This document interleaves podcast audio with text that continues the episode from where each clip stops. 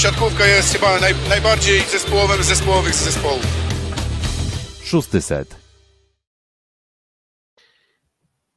Już niespełna dziesięć dni pozostało do startu Plus Ligi sezonu dwa tysiące dwadzieścia trzy dwa tysiące dwadzieścia cztery. Wprawdzie jeszcze chyba nie zdążyliśmy odpocząć po sezonie reprezentacyjnym, ale czas biegnie nieubłaganie, ta przerwa jest krótka, więc musimy Was nie zawieść i zaczynamy nasze standardowe, coroczne odliczanie do Plus Ligi. Słuchacie podcastu Szósty Set, z tej strony Filip Korfanty ze studia w Rzeszowie, a wraz ze mną dzisiaj będzie Kuba Lewandowski, tym razem ze studia w Malborku. Witam serdecznie.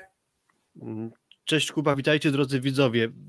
Po tym sezonie reprezentacyjnym mamy nowych słuchaczy, więc czujemy się w zobowiązaniu, aby pokrótce przypomnieć, na czym polega nasza tradycja corocznego odliczania do Plus Ligi. O każdym z zespołów postaramy się powiedzieć kilkadziesiąt słów, zajmie nam to pewnie około dwadzieścia do trzydziestu minut na zespół. Dzisiaj w naszym rozkładzie będzie Beniaminek, Exact System Hemarpol Częstochowa, dalej zespół Enea Czarni Radom, K G H M Kuprum Lubin oraz Barkom Karzany Lwów. Idziemy kolejnością analogiczną, odwracając tabelę ubiegłego sezonu, czyli w następnym odcinku będą kolejne cztery zespoły w górę tabeli, w kolejnym jeszcze cztery, na sam koniec cztery najlepsze ekipy poprzedniego sezonu. Być może jeszcze oprócz tych czterech odcinków zwieńczymy to jeszcze jednym podsumowującym nagraniem, ale to dopiero się jeszcze okaże, zobaczymy, czy nam po prostu wystarczy czasu. Plan odcinka jest taki, o każdym z tych zespołów, o którym powiedziałem, będziemy starali się opowiedzieć krótką historię tej ekipy, ekipy zwracając na uwagę na poszczególne ważniejsze punkty.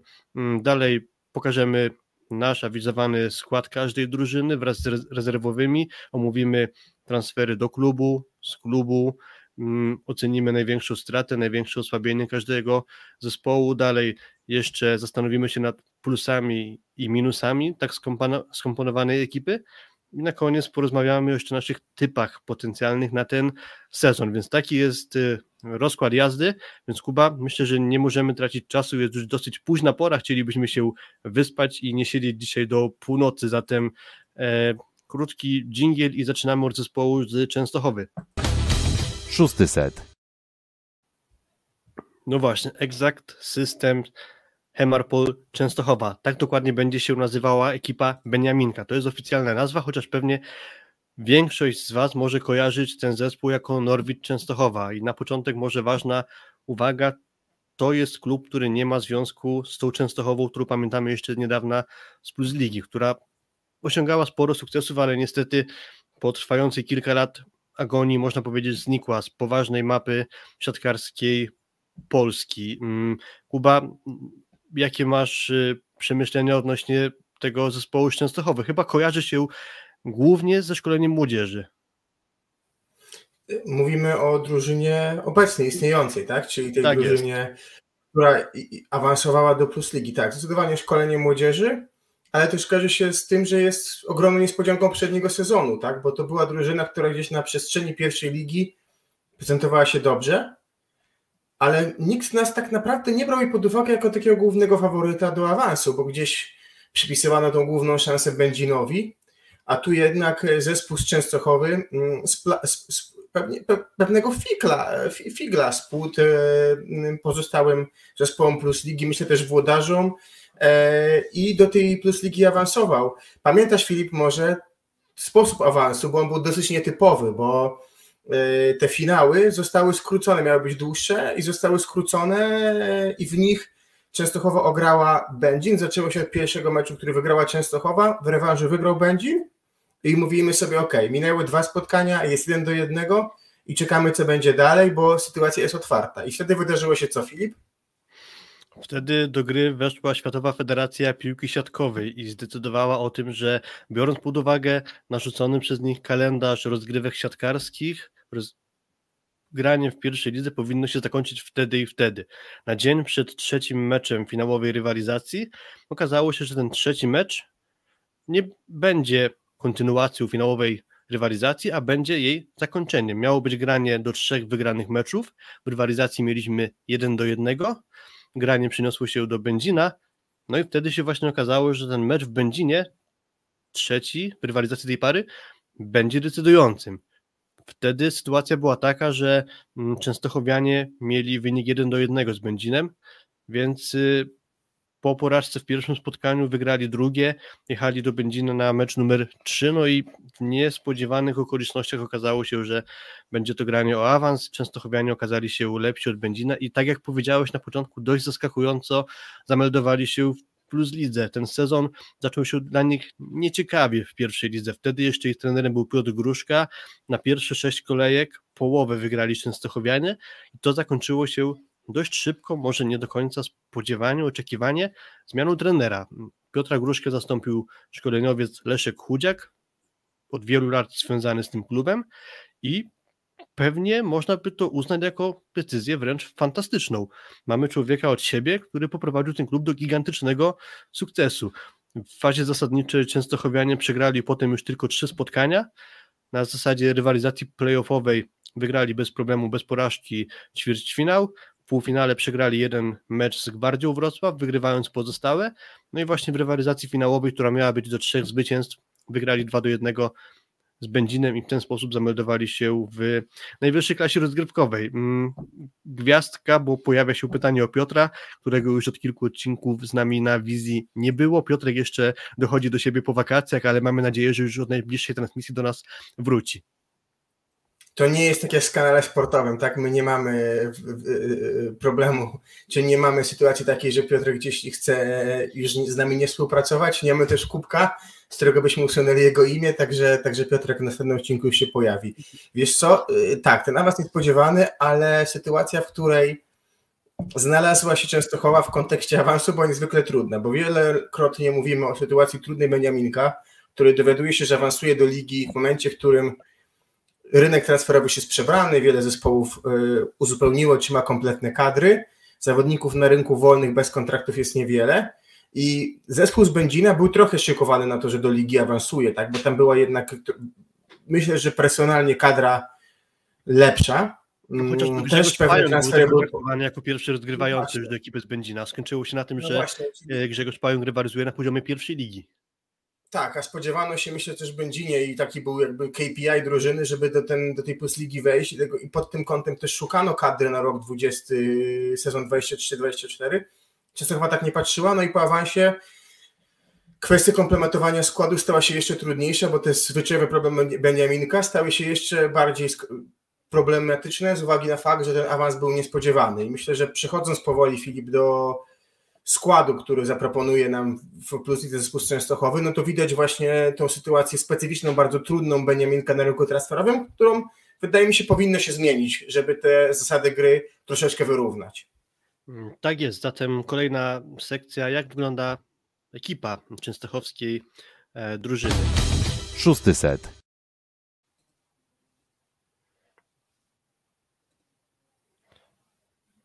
Tadam, łapki w górę za naszą grafikę, jest dużo lepsza niż w poprzednich latach i ładniejsza, więc poprosimy tutaj łapki w górę, no bo takie dzieło, które będziecie widzieć szesnaście razy w tym sezonie, zasługuje, myślę, że na uznanie w postaci łapki w górę.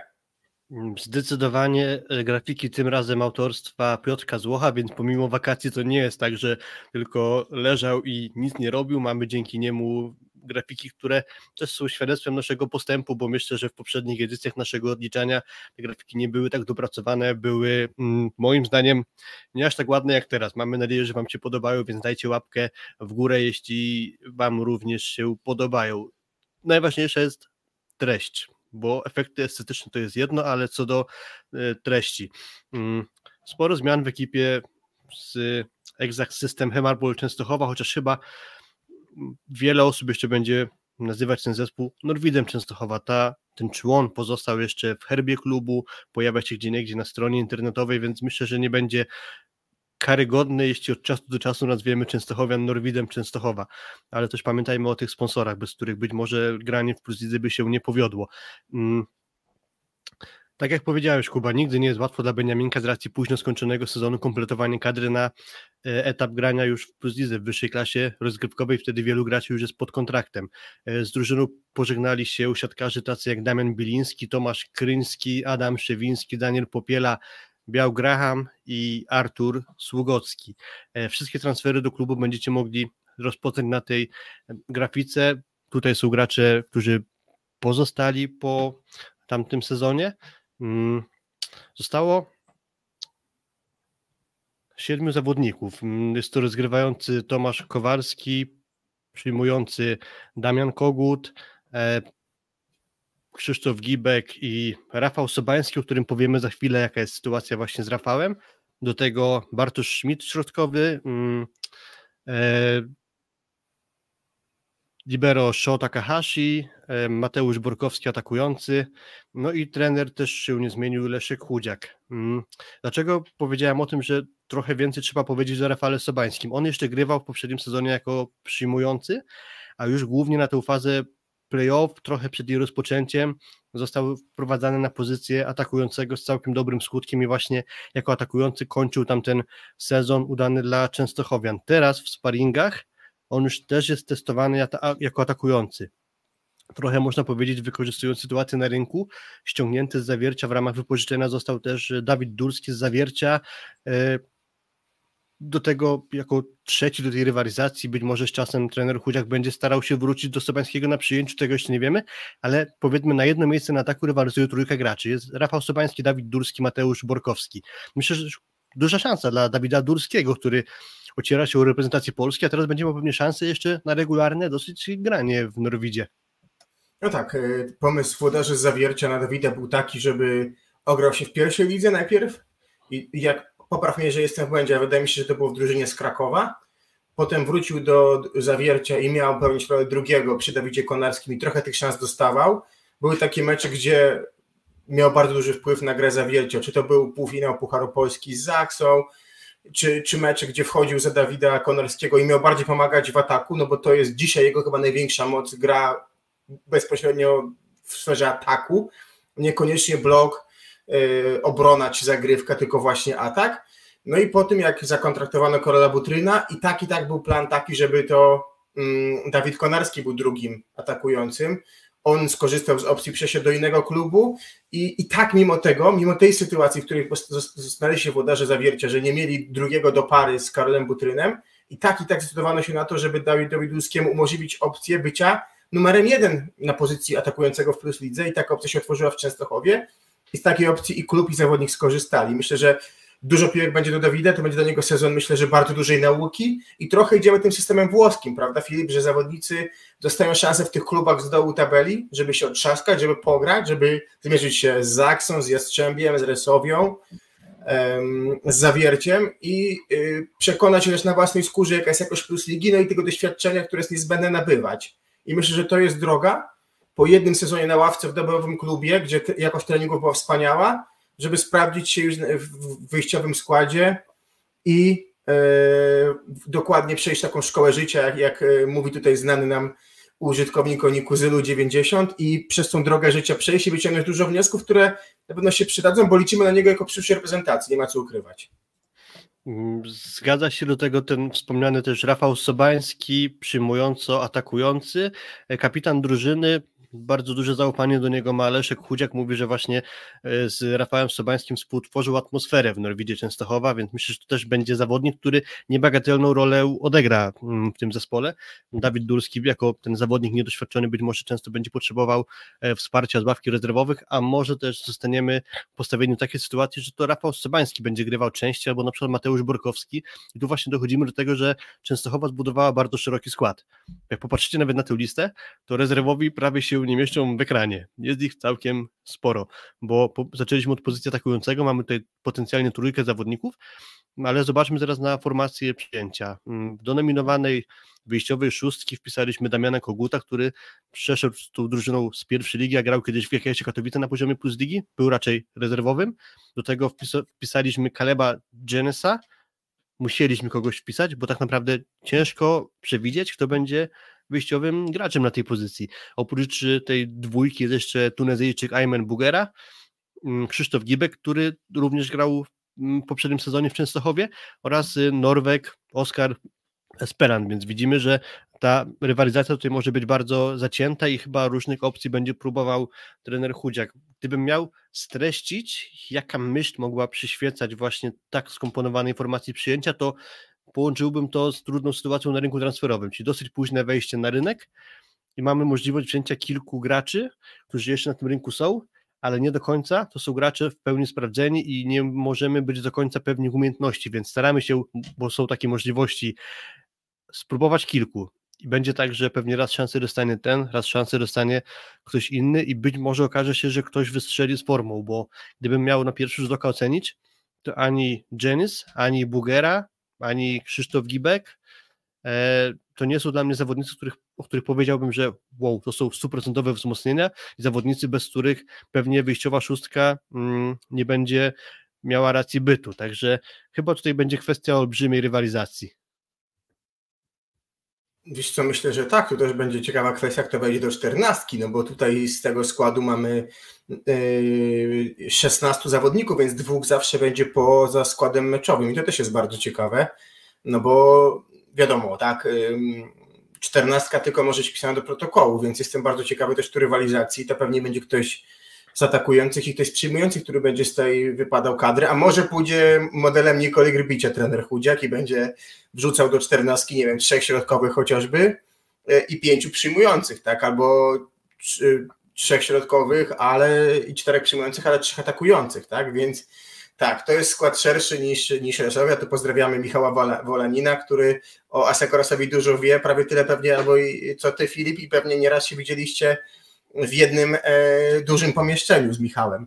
E, tak było. Wracając tak do drużyny, e, tak, dokładnie, do drużyny Częstochowy, e, jest jedna fajna klamra, wydaje mi się, w tej drużynie, wiesz, i to jest e, Tomasz Kowalski, bo Tomek Kowalski spadał z Częstochową A Z S-em e, w, w tym sezonie, w którym oni przegrali bara z Zawierciem jako rozgrywający, a po, nie wiem, czterech latach bodajże, albo pięciu, bo tyle lat jest plus lidze klub z Zawiercia, Tomek Kowalski do, do Plus Ligi wraca w też barwach z Częstochowy, tylko po prostu innej drużyny. Myślę, że to taka fajna, fajna klamra dla, dla kibiców siatkówki z Częstochowy. Wiadomo, że trochę to jest tak jak w piłce nożnej z Salzburgiem, wiesz, F C Salzburg, Red Bull Salzburg i te, że przy bardzo służonym klubie, jak powstaje mniejszy klub w tym samym mieście, który ma trochę inne korzenie, to pewnie nie wszyscy na to patrzą z optymizmem, ale myślę, że ci, którzy lubią siatkówkę w Częstochowie, patrzą na na fakt posiadania klubu nie tylko w Zawierciu w regionie, a i w Częstochowie naprawdę optymistycznie. No i ty przyjąłeś, Filip, tutaj wraz ze mną na potrzeby tego naszego zestawienia, że mimo wszystko Tomasz Kowalski będzie tym doświadczonym rozgrywającym na ławce,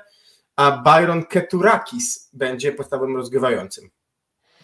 Zgadza się, Kanadyjczyk, który ma już swoje lata, próżno go szukać w wyjściu w składzie reprezentacji Kanady. Ostatnio grywał jako reprezentant, powiedzmy, Kanady B w Pan American Cup, w takich rozgrywkach, które swoją drogą Kanada wygrała, przez co dość późno dołączył do klubu, bo dopiero na początku października bodajże. To jest jeden z dwóch graczy, którzy mają dość późne wejście w zespół, bo jeszcze niedawno chyba już dołączył Ayman Bugera, czyli Tunezyjczyk, on brał udział w kwalifikacjach olimpijskich. No i Byron Keturakis, tak jak powiedziałem, większość kariery spędził w lidze niemieckiej na poziomie, powiedzmy, środka tabeli, najwyżej chyba w klubie z Frankfurtu zajął bodajże czwarte miejsce, więc krótko mówiąc, nie jest to może najlepsza rekomendacja. Wpisaliśmy go jako gracza wyjściowej szóstki, ale tak jak to już w przypadku wielu graczy, mamy wątpliwości, jak ta wyjściowa szóstka będzie wyglądać. O Keturakisie można, z tego co dowiedzieliśmy się, to może nie będzie jego najmocniejszą stroną rozegrania, ale też potrafi blokować, potrafi atakować z drugiej piłki, niezła zagrywka, więc to raczej jest... Ofensywny tak, rozgrywający. Ofensywny rozgrywający, można tak powiedzieć. Sam jestem ciekaw, jak to może wyglądać. O, oby to nie było tak jak z Kawiką Szodzim na przykład w Asekorysowi, gdzie pojawiały się takie żarty, no, że to jest taki zawodnik, który serwować potrafi, blokować potrafi, ale y, gorzej z rozgrywaniem. Mam nadzieję, że w tym przypadku tak nie będzie, no ale te właśnie przesłanki, czyli dość długa kariera w klubach na niższym poziomie niż Plus Liga, to, że nie łapie się do pierwszej reprezentacji Kanady, no to nie są takie właśnie jaskółki, które by tutaj wiosnę uczyniły, więc do pary z nim Tomasz Kowalski być może będzie wyjściowym graczem, albo po prostu będą się często wymieniać. Tomasz Kowalski dołączył do zespołu, po, po pierwsze właśnie spadał z Częstochową z innym klubem, a do Exactu System z Hemarpolu Częstochowa dołączył w sezonie dwa tysiące dwudziestym dwa tysiące dwudziestym pierwszym, więc myślę, że już zdążył się z klubem sporo zżyć. Kojarzy go z dobrego bloku, jak też patrzyło się na statystyki poprzedniej poprzedniego sezonu, czyli pierwszej ligi, to właśnie też był wyróżniającym się graczem w aspekcie bloku, ma dobre warunki fizyczne, ale też na ile sobie go przypominam, bo to nie jest historia tylko Częstochowy, ale też pojawiał się w Wespadonie Szczecin chociażby, to zawodnik raczej sztampowy, rozgrywający, raczej nie taki wariat pozytywny, tylko bardziej kwestia rzetelności. Powiedziałbym, że stylem gry może trochę przypomina Marcina Komendę na przykład. W ten sposób go charakteryzował, a nie raczej takiego gracza jak Masahiro Sekita, chociażby jak był w Lubinie, albo Matias Sanchez w Suwałkach. Mm. Środek. Na li- na li- środek, okej, okay. Mówisz środek. To mamy... ja może, jeżeli pozwolisz, środek. To wtedy od tobie oddam głos do libero, bo wiem, że ma słabość do libero z kraju kwitnącej wiśni. Trochę środkowi, tak. Którzy mają doświadczenie w plusligowe, pewne, bo Piotr Hain, go nie trzeba przestawiać. To jest osoba, myślę, że symbol plusligi, w pozytywnym słowa znaczeniu taki bardzo solidny ligowiec, kariera przebogata. Jastrzębie, e, Resowia, prawda? Dobrze mówię? E, Piotr Hain. Tak jest. Mhm. Oczywiście właśnie Jastrzębie, e, Katowice, e, Będzin. Dużo lat spędzony w klubach ze Śląska. No i teraz trafia do Częstochowy. Doświadczony bardzo zawodnik, bardzo moim zdaniem jakościowy. Myślę, że bardzo dobre wzmocnienie drużyny, jeżeli chodzi o środek, bo to jest ktoś, kto mi się kojarzy z słowem solidność, pozytywnym słowa tego znaczeniu. A Bartłomiej Janusz, zawodnik, który był w Skrzewu Chatów, jeżeli tak się nie mylę. I dostawał szansę od Gardiniego, bo za, za Joela Banksa raczej nie wchodził na zmiany jako środkowy numer cztery, a wchodził za Gardiniego na podwyższenie bloku. Ciekawa postać, myślę, że duży talent, trochę historia jak Dawida Dulskiego, myślę, że duża szansa pokazać się na poziomie plus ligi, też szansa popracować z Piotrem Hainem, tak? Czyli od niego ciągnąć wiedzę i uważam, że taki miks dla takich drużyn, doświadczony, solidny ligowiec, który grał z wieloma zawodnikami, w tym kadrowiczami, do tego młody, zdolny, to jest bardzo fajny miks, to jeżeli chodzi o środek. No i na ławce Łukasz Rymarski i Bartosz Schmidt. Eee, Łukasz Rymarski bodajże bez doświadczenia plusligowego, a Bartosz Schmidt z jakimś doświadczeniem plusligowym. Tak jest, Bartosz Schmidt spędził bodajże dwa sezony w M K S-ie, Będzin sprowadził go do PlusLigi Jakub Bednaruk, po czym trafił znowu na zaplecze Ekstraklasy. To był podstawowy gracz poprzedniego sezonu w Częstochowie. I tutaj właśnie kolejny raz dochodzimy do tego, że tak naprawdę nie wiemy, jak będzie wyglądał środek siatki, ale może nie Bartłomiej Janus, a właśnie Bartosz Schmidt będzie tym wyjściowym graczem.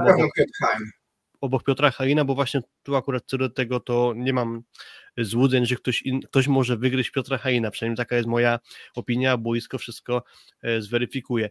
Co do tej dwójki graczy pierwszoligowych, powiedzmy, czyli tych, którzy tam byli w tamtym sezonie, no to Łukasz Rymarski, to jest nowy gracz Częstochowy. Nie będę ukrywał, że ja słabo śledziłem pierwszą ligę, więc głównie posiłkuję się statystykami, więc w jednym zdaniu myślę, że mogę powiedzieć, że największym atutem wydaje się jego blok, czyli zero przecinek sześćdziesiąt dziewięć bloków punktowych na set. Dość przeciętnie powiedziałbym w ataku, niezbyt groźna zagrywka, jeśli chodzi o asy serwisowe, ale za to niewiele psuje. Niespełna, niewiele ponad półtora ataku na set. jeden przecinek sześć ataku na set to też sprawia, że raczej nie spodziewałbym się po nim jakiegoś wielkiego zagrożenia ze środka siatki w kontekście liczby ataków, ale zmienił zespół, będzie inny rozgrywający, może będzie trochę inny pomysł na niego. Co do Bartosza Schmidta, właśnie jak powiedziałem, to raczej będzie może bardziej niż Janusz wyjściowym e, graczem, też bardzo dobry w bloku, pozostałe parametry podobne jak właśnie do wspomnianego Łukasza Rymarskiego. Biorąc też pod uwagę te dwa sezony jego doświadczenia na poziomie PlusLigi, to może jednak to będzie ten gracz do pary z Piotrem Hainem. Została nam pozycja libero, jeśli do omówienia. Tutaj mamy jako rezerwowi, rezerwowy awizowany Marcin Jaskuła, którego kojarzę, że był kiedyś w Spadonie Szczecin, ale nie pograł za wiele, więc on jakieś doświadczenie plusligowe, bycia w PlusLidze ma, ale boiskowych ma już niewiele. Stawiamy tutaj na Shota Kahashiego, który wraz z Częstochową awansował do PlusLigi. To jest libero, który do tej pory jakiejś dużej kariery nie zrobił. On do Częstochowy przybył przed tamtym sezonem, wcześniej grając w lidze fińskiej jeden sezon, a wcześniej jeszcze w kilku innych klubach, ale już mniejsza o to. Z tego, co widziałem w liczbach, to był drugi gracz pod względem pozytywnego przyjęcia na poziomie zaplecza Ekstraklasy, więc myślę, że to jest jego pewny punkt. Wchodzi dopiero do ligi, trochę mi się kojarzy on z Taichiro Kogą, który pojawił się w PlusLidze wraz z drużyną Beniaminka, wtedy jeszcze z Zawiercia, ale to wszystko są dla mnie w większości graczy, o których mam tak naprawdę nie za duże pole do popisu, jeśli chodzi o ocenę ich gry. Możemy jeszcze wam pokazać kolejną grafikę, którą mamy przygotowaną, jak wyglądała ekipa Częstochowy w minionym sezonie. Taką wpisaliśmy wyjściową szóstkę, aczkolwiek ten Sobański też, jeszcze też grywał jako przyjmujący. No i mamy też wyjściową szóstkę wizowaną przez nas teraz. Teraz już widzicie, wahamy się sami na tych pozycjach. Jest Hein Schmidt wpisany na środku siatki. Te kolory szary, zielony i czerwony, od razu wyjaśnię, nie oznaczają, że my oceniamy, że to jest wzmocnienie bądź osłabienie.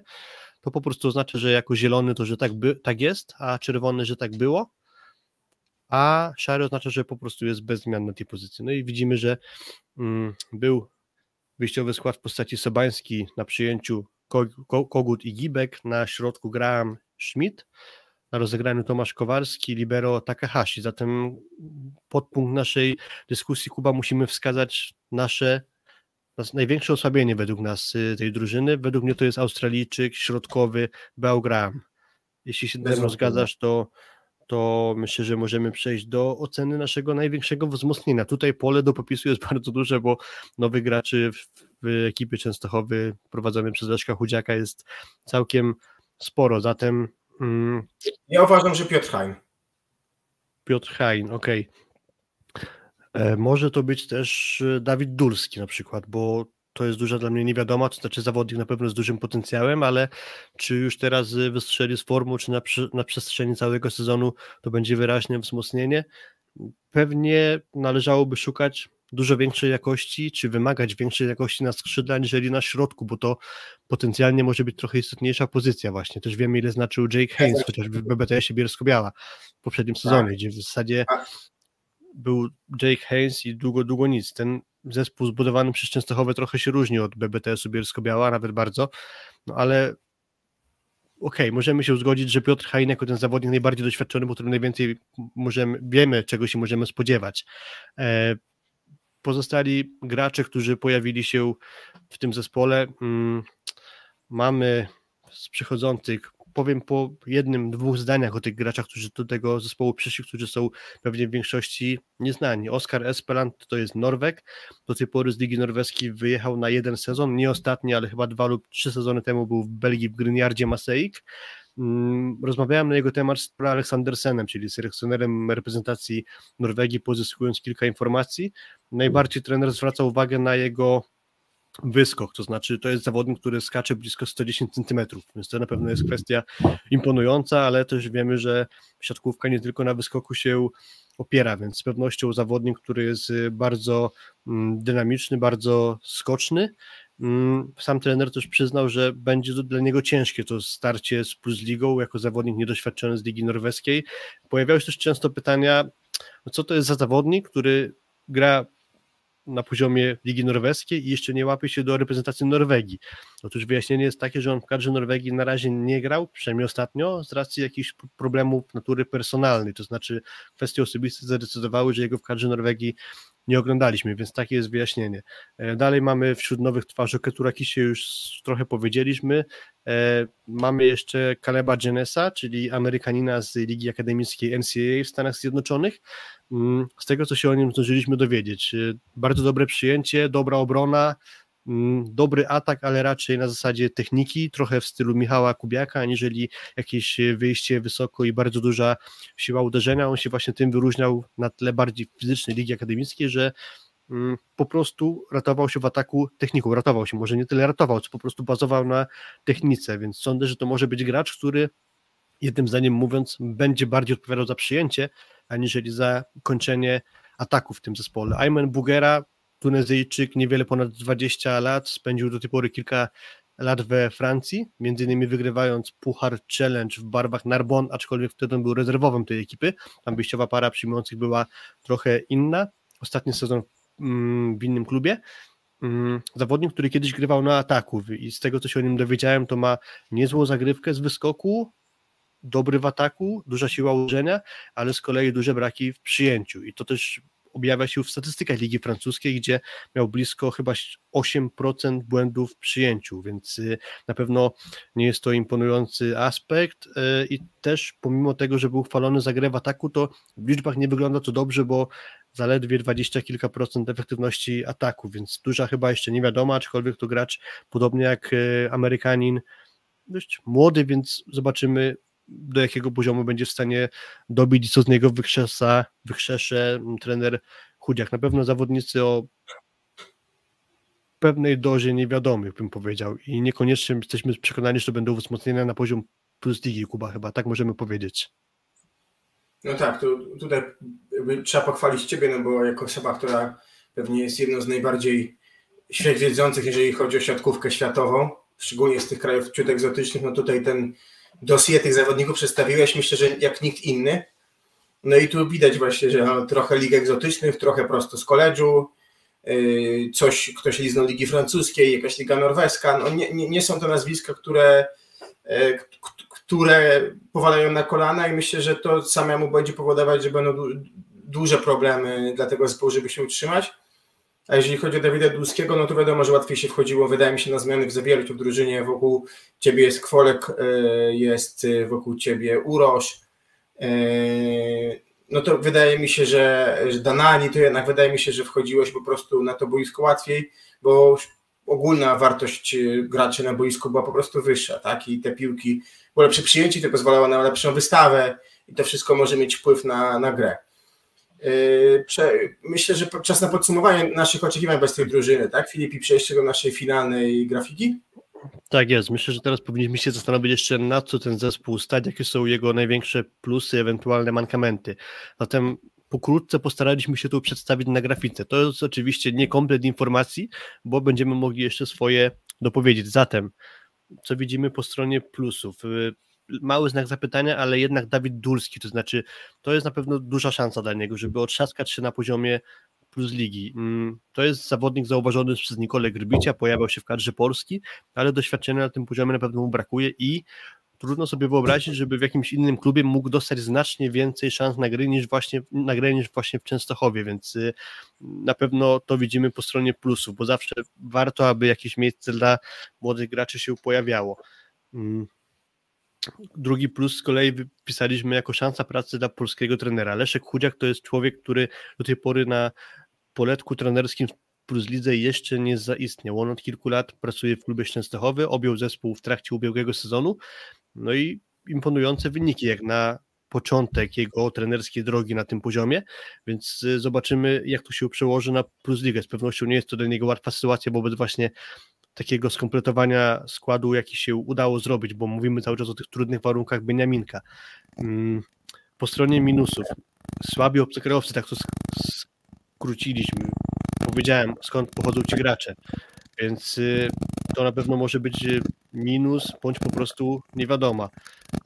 Dalej mamy liczną, ale słabą ławkę. Wspomniałeś, Kuba, że jest szesnastu zawodników, no ale pytanie, czy będzie w stanie z tego odpowiednio dużo jakości wykrzesać trener Chudziak, bo to też wiemy, że to nie chodzi o ilość, a o jakość. Plus, Kuba, myślę, że tutaj chyba coś, co najbardziej rzuca w oczy, czyli brak ogrania tych zawodników w plus lidze. No poza, tak, Tomasz Kowalski sporo pograł w plus lidze, Piotr Hajno bardzo dużo i reszt praktycznie wcale.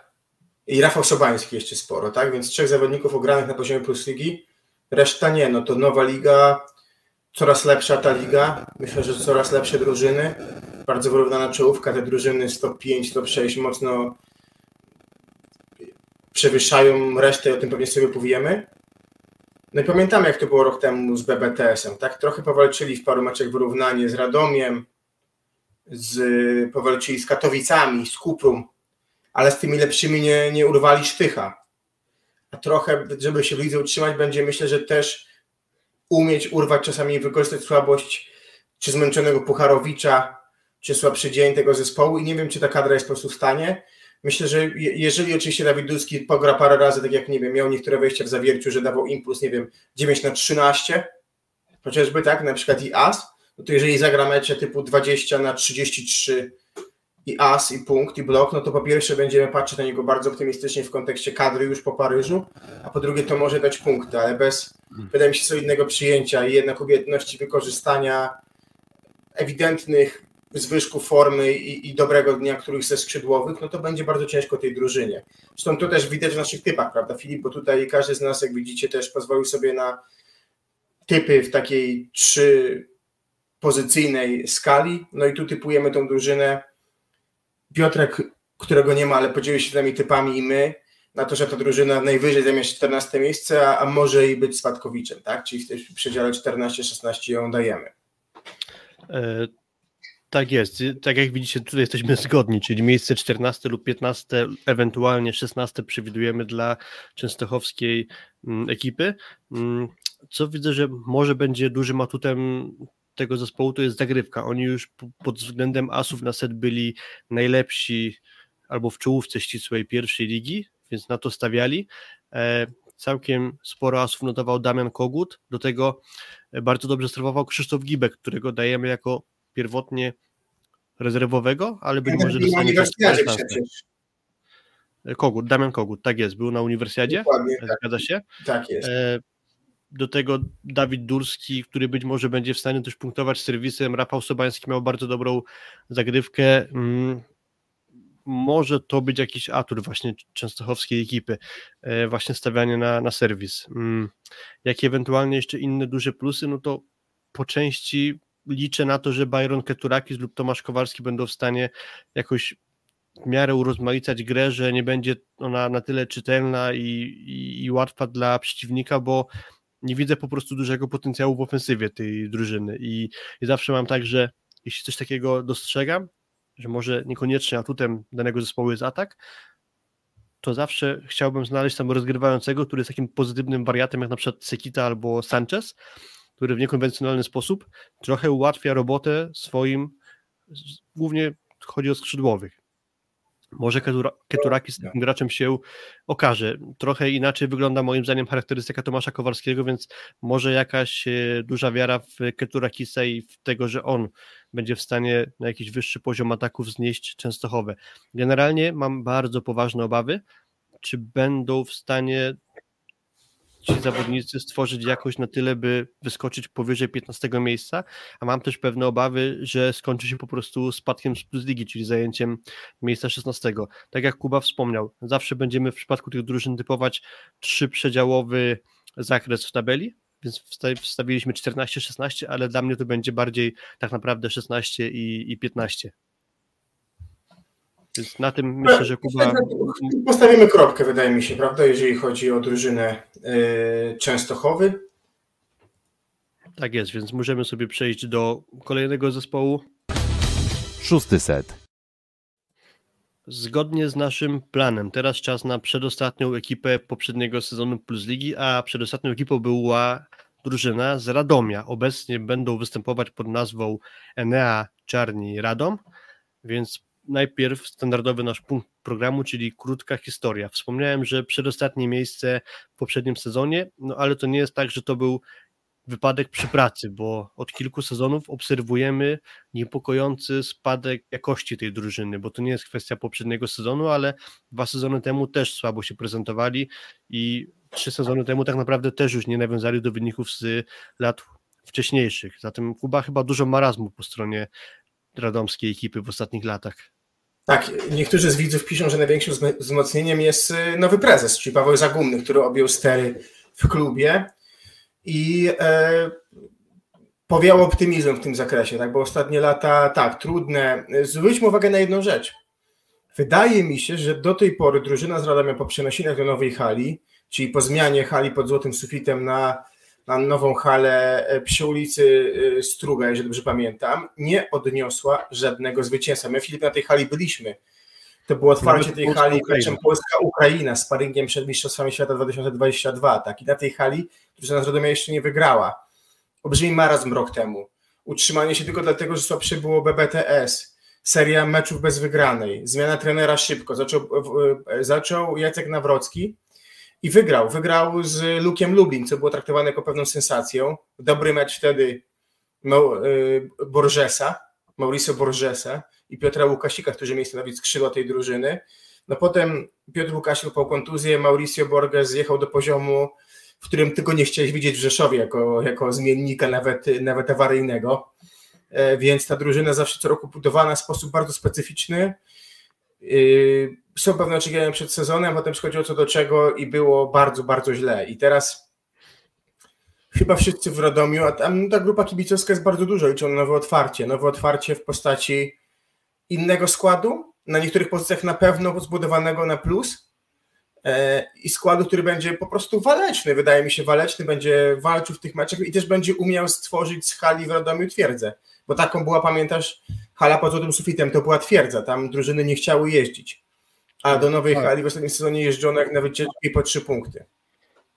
Swego czasu właśnie dużym atutem była tam ta mniejsza, dużo gabarytowo hala niż obecna przy ulicy Struga, tak jak powiedziałeś. Zdaje się, że w listopadzie dwa tysiące dwudziestego pierwszego roku miała miejsce ostatnia wygrana właśnie Radomian w tej hali, która jest obecnie ich domem, zatem czekają już bardzo długo. W zeszły sezon miejsce przedostatnie, tylko trzy zwycięstwa, dwa mecze przegrane z B B T S-em Bielsko-Biała, wygrana na otwarcie ligi, tak jak powiedziałeś, chwilę później ograny chyba G K S z Zaksą bodajże. Nie, nie, z Zaksą oni nie wygrali. Wygrali chyba z G K S-em Katowice, wydaje mi się, jakiś mecz wyjazdowy i już po zmianie trenera, po tym jak zespół objął Paweł Wójcki, to jeszcze wygrali w, Lwo- znaczy w Krakowie, czyli z drużyną z Lwowa. To były trzy zwycięstwa. Jedna wygrana gdzie... trenera Wójckiego. Tak jest, jedna wygrana trenera Pawła Wójckiego i to jest też ta historia warta wspomnienia, czyli w trakcie sezonu Paweł Wójcki zastępuje zwolnionego Jacka Nawrockiego, kończy siatkarską karierę, za niego do składu wskakuje mm, Wiktor Nowak i jako drugi rozgrywający pojawia się Matt West, Amerykanin, który miejsca na dłużej nie zagrzał, bo już go w zespole z Radomia nie mamy. Więc Paweł Wójcki jako trener pozostał w zespole, więc nadal będzie pracował i po tej historii myślę, że możemy przejść już do tego, jak wygląda skład radomskiej ekipy, macie go już na ekranie, to jest nasza wyjściowa szóstka oraz reszta graczy na ten moment wpisanych na nas, przez nas jako rezerwowi. Atakujący Nikola Melianac oraz do pary z nim Bartosz Gomułka. Wpisaliśmy serbskiego atakującego Melianaca, który po wyjeździe z ligi serbskiej trafił do ligi koreańskiej, załapał się w ramach draftu, ale już po niedługim czasie kontrakt z nim został rozwiązany i trafił jako e, drugi do pary atakujący z Kanem Gurbuzem do Fenerbahce Stambuł i nie łapie się aktualnie do kadry Serbii, bo też znamy historię Serbów z tego sezonu, tam była para atakujących inna, no i z kim bym nie rozmawiał z osób, które śledziły Ligę Turecką, to nie przypadł do gustu im ten atakujący, on ma charakterystyczny wygląd, bo ma długie włosy, niewielu jest takich siatkarzy, a zwłaszcza w plus lidze. Tarzan. Tak, trochę, trochę tak. To jest raczej zawodnik bazujący na warunkach fizycznych, trochę jeździec bez głowy, bardzo niestabilny i tak jak pytałem, to raczej bez żalu został z Fenerbahce pożegnany. Będzie mu ciężko, jak się dowiedziałem, zagrać trzy dobre mecze z rzędu, to znaczy jest podkreślana kwestia jego właśnie niestabilności. Ale do pary z nim Bartosz Gomułka, ściągnięty z pierwszej ligi po bardzo dobrym sezonie. On miał w swojej ekipie blisko osiem ataków na set, to jest bardzo dobra szkoła życia jak na atakującego i też trzeba przyznać, że na dobrych parametrach zakończył pierwszą ligę, bo było to trzydzieści dwa procent efektywności, więc to jest przy takiej liczbie ataków myślę, że bardzo dobra mm, wartość. Zawodnik cały czas jeszcze myślę, że rozwojowy. Sam? Nagrodzony nagrodą na Gali Plus Ligi chyba pierwszoligowca roku, nie wiem czy pamiętasz, tak? Właśnie tak, Bartosz tak. Gomułka był. Więc ten, Dokładnie. no tak, no to rozgrywający myślę, że jest opcja, jeżeli będzie źle grał Mejinać, to jest szansa dla Gomułki, bardzo duża się przed nim otwiera. Jeżeli pozwolisz, przejdę do przyjmujących. No i tu wybraliśmy na potrzeby naszego, yy, naszej prezentacji, dyskusji Tomasza Piotrowskiego i Brodiego Hofera, tak? Tomasz Piotrowski, który trafia do Radomia po byciu twoim sąsiadem, Filip, prawda? Twoim sąsiadem był, mówiłeś, że czasami widywałeś go na osiedlu w włoskiej restauracji, gdzie jadł makarony, które posiadają bardzo dużo wartości odżywczych przedtreningowych. I Tomasz Piotrowski, który zakończył idealnie swój pobyt w Rzeszowie, no bo bardzo dobrą zmianę dał w meczu, który dał wam wygraną, czyli w tym meczu ostatnim z Zawierciem, który dał brązowy medal, prawda? Tomek Piotrowski bardzo miło się pożegnał z Rysowią i myślę, że w momencie, kiedy zabrakło alternatywy dla Cebulija i dla Defalków przez kontuzję Rosarda, to on dawał lepszy impuls dużo niż Mauricio Borges, o którym przed chwilą mówiliśmy. Tak jest, w obu przypadkach on według mnie był rozczarowaniem, czyli i w przypadku gry dla Radomia, i w przypadku gry dla Segorosowi. Mówimy teraz o Brazylijczyku, a właśnie Tomasz Piotrowski bardzo pozytywnie zakończył miniony sezon, dając dobre zmiany Segorosowi, no i też mógł do swojego dorobku kariery dopisać brązowy medal. Teraz trafił do zespołu z Radomia, myślę, że znacznie więcej szans do grania tutaj dostanie, więc uważam, że to jest całkiem dobry ruch z jego strony. Wpisaliśmy go w wyjściowej szóstce do pary z Brodim Hoferem, to jest przyjmujący, który teraz opuszcza ligę akademicką w Kanadzie. Był już w czwórce przyjmujących, skompletowany. Ale nie wchodził nic na boisko. Tak, w czwórce przyjmujących skompletowany przez Tłomasa Samuel-Wuo w kadrze Kanady, ale nie pojawiał się na boisku w kwalifikacjach, bo z kolei on od czasu do czasu grał w Lidze Narodów, to trzeba przyznać. Tak, tak, prawda. To jest gracz, o którym się dowiedziałem, że jest tak naprawdę dość wszechstronny i dobrze się sprawdza w dobrze poukładanych zespołach, czyli jeśli jest akcja tak zwana systemowa, czyli po prostu gramy na dany schemat, to ten zawodnik się może dobrze sprawdzać, czyli przypuszczalnie raczej na piłkach szybszych, aniżeli na piłkach, które my nazywamy out of system, czyli takich właśnie gdzieś wystawianych może z trybun, z pola, niewygodnych, więc to jest taka charakterystyka tego gracza, jaką zdążyłem poznać. Do tego kwartetu przyjmujących zaliczają też się Rafał Buszek, ściągnięty z Nysy, już trochę weteran plusligowych boisk, można powiedzieć, oraz Konrad Formela, który przychodzi ze Spadkowicza, czyli z B B T S-u Bielsko-Biała. Ale tam miewał dobre występy, w sensie wyglądał dość równo, jeżeli chodzi o przyjmujących tam, z tej całej gromady, która się przewinęła. Wydaje mi się, że on prezentował się po prostu najrówniej, myślę, że będzie wartościowym zawodnikiem. No i Rafał Buszek, jak mówimy, legenda plus ligi, legenda Rysowi, wiele medali plus ligi, mistrzostwa z Zaksą, także zawodnik, się których będzie trzeba wejść, uspokoić przyjęcie, będzie dawał jakość.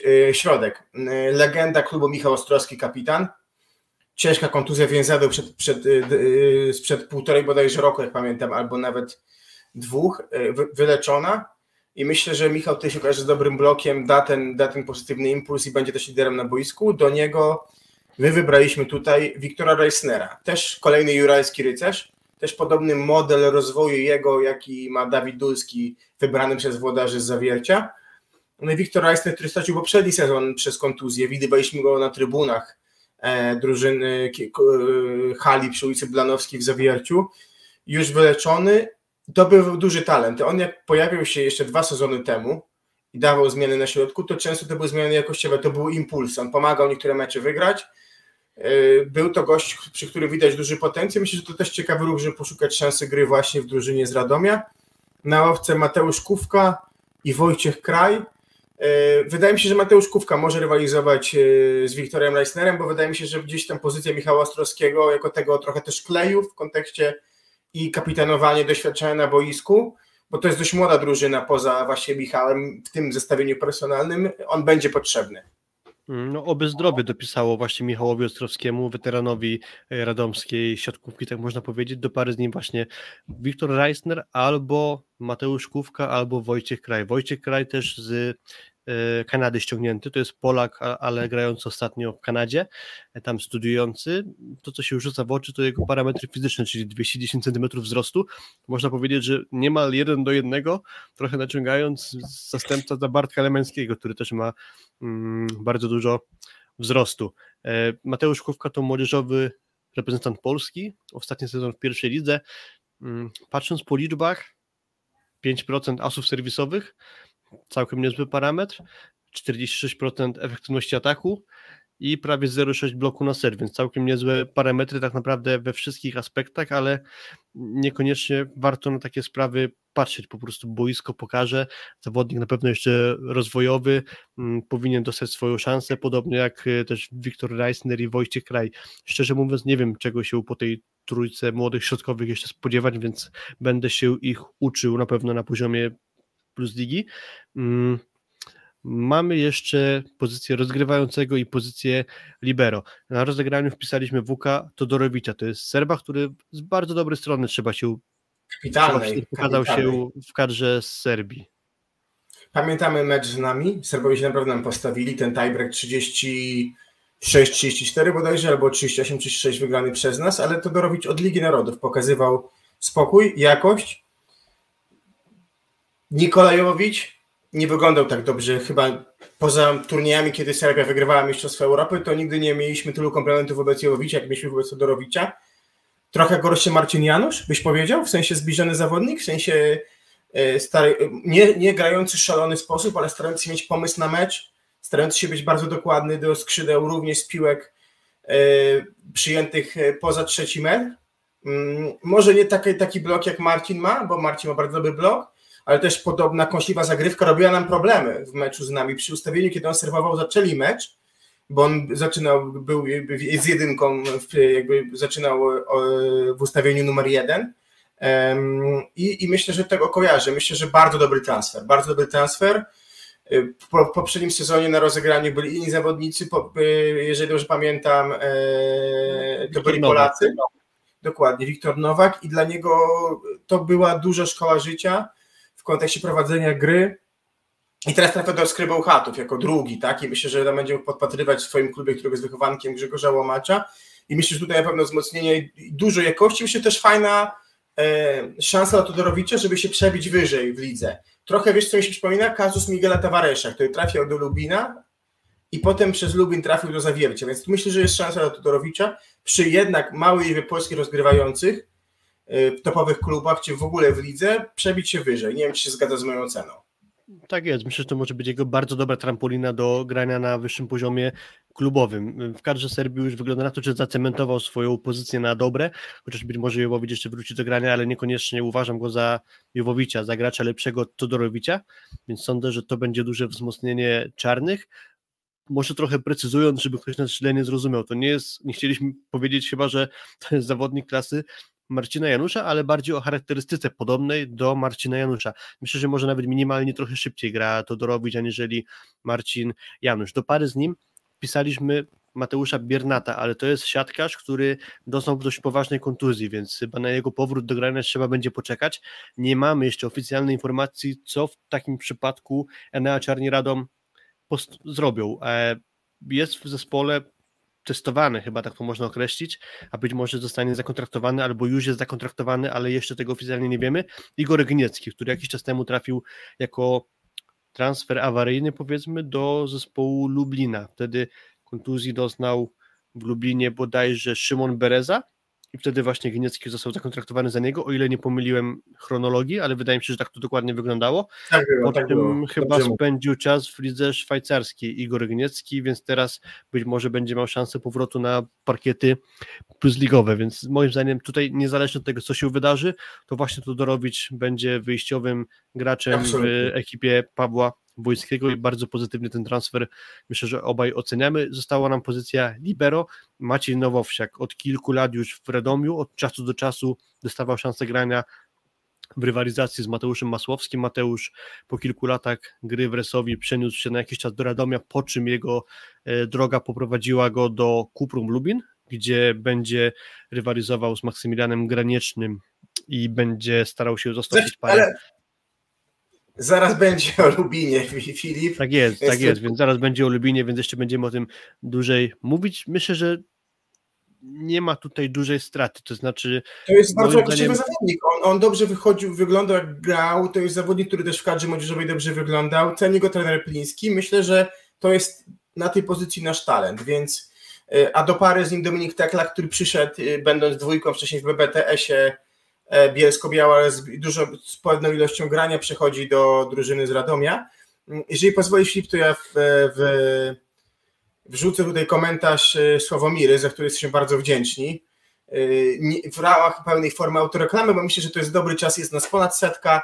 Prośbę jeszcze raz o lajka, żeby nas algorytm tutaj wypromował, żeby nas promował nasze wszystkie cztery zapowiedzi, które będą się pojawiać co dwa dni, prawda Filip, tak, na, na, na naszym kanale w formie podobnych audycji live, także prośba tak o, o lajka, przekazanie też znajomym, innym kibicom tych klubów informacji o tym, że, że takie nagrania są. My też po nagraniu przygotowujemy timestamp i podzielimy po prostu ten film w sensie tak na cztery części, żeby można było sobie również wybraną jedną drużynę tylko i obejrzeć. Także trener Paweł Wojicki taki skompletował skład z Pawłem Zagumnym i chyba czas, Filip, na przejście do porównania, kto odszedł, kto przeszedł. I zobaczenia w naszym ocenie, czy to są transfery na plus, czy na minus. Tak jest, teraz widzicie porównanie nominalnej wyjściowej szóstki zeszłego sezonu i aktualnego sezonu. Rewolucja. Bardzo, rewolucja w składzie, tylko dwóch graczy ostało się w radomskiej ekipie. Są to Michał Ostrowski i Maciej Nowowsiak oraz też na ławce trenerskiej Paweł Wójcki. Z ciekawszych postaci też wspominaliście prezes Paweł Zagumny, ale on akurat już w siatkówkę nie gra, więc skupiamy się tutaj stricte na sporcie. Był Damian Szulc na ataku, e, Firsz, Łukasik, Rusin na pozycji przyjmujących oraz Mauricio Borges, który opuścił ekipę w trakcie sezonu. Do tego Bartek Lemański oraz Timo Tamema, na rozegraniu Wiktor Nowak plus Mateusz Masłowski. Kuba, na początek największe osłabienie twoim zdaniem? Wiem, co ty powiesz, ty powiesz Timo Tamema. Tak, oczywiście. Dobry sezon miał First. Dobry sezon, jego, awizowaliśmy go, że może być progres, zrobił progres. Wtedy, kiedy grał, kiedy wchodził, a w drugiej części sezonu grał już sporo. W miejsce, tak naprawdę w miejsce Borgesa i e, Łukasika grał First i po, przypomnij mi, z kim grywał, z Pawłem Rusinem, no tak.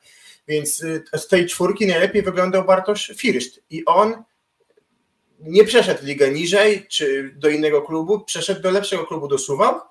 I myślę, że to jest ktoś, kto jest największym osłabieniem tej drużyny. A twoim zdaniem argumentuj, dlaczego potężny jest Tończyk? Hmm. Znaczy ja oczywiście sobie nie żartowałem z tym Timo Tamemu, bo ja nigdy nie ukrywałem, że jestem fanem tego gracza i robi, e, może nie jest tak doceniany, jakie ma umiejętności. To, że on teraz z Radomia po słabym sezonie, ale też cały zespół zanotował słaby sezon, poszedł do Berlin Recycling Volleys, uważam, że świadczy o tym, że prezentuje on dobry, dobry poziom ja, i I da się obronić moją sympatię do niego sportową po prostu. Szczególnie po zmianie klubu z drużyny piętnastej w Plus Lidze na ćwierćfinalistę Ligi Mistrzów, którym umiał się postawić w miarę yy, Siri, Sikoma, Wolę i Perugia. Mm, tak jest, zgadza się. Trzeba też patrząc na zasadzie, kto mm, odszedł, no to kto przyszedł, czyli gdzie potencjalnie jest największe osłabienie. Mam tutaj wątpliwości między Bartkiem Firsztem, który w końcu zagrał niezły sezon na poziomie Plus Ligi, a właśnie Timo Tamemu, bo na środku nie mam takiej jednej jasnej postaci, która miałaby być dużym wzmocnieniem, bo nie wiem dokąd tego się spodziewać po tych graczach y, ściągniętych do Radomia, plus też nie mam pełnego przekonania, czy w pełni zostanie zastąpiony Bartosz Firszt. Wydaje mi się, że Tomasz Piotrowski jest w stanie dawać dobrą jakość właśnie za Bartosza Firszta. Brody Hofer, nie wiem czego się po nim spodziewać tak naprawdę. Do tego jeszcze są Rafał Buszek, który obstawiam, że już jest bliżej drugiego brzegu w swojej karierze, plus Konrad Formela, który miewał niezłe spotkania w B B T S-ie, ale tylko niezłe.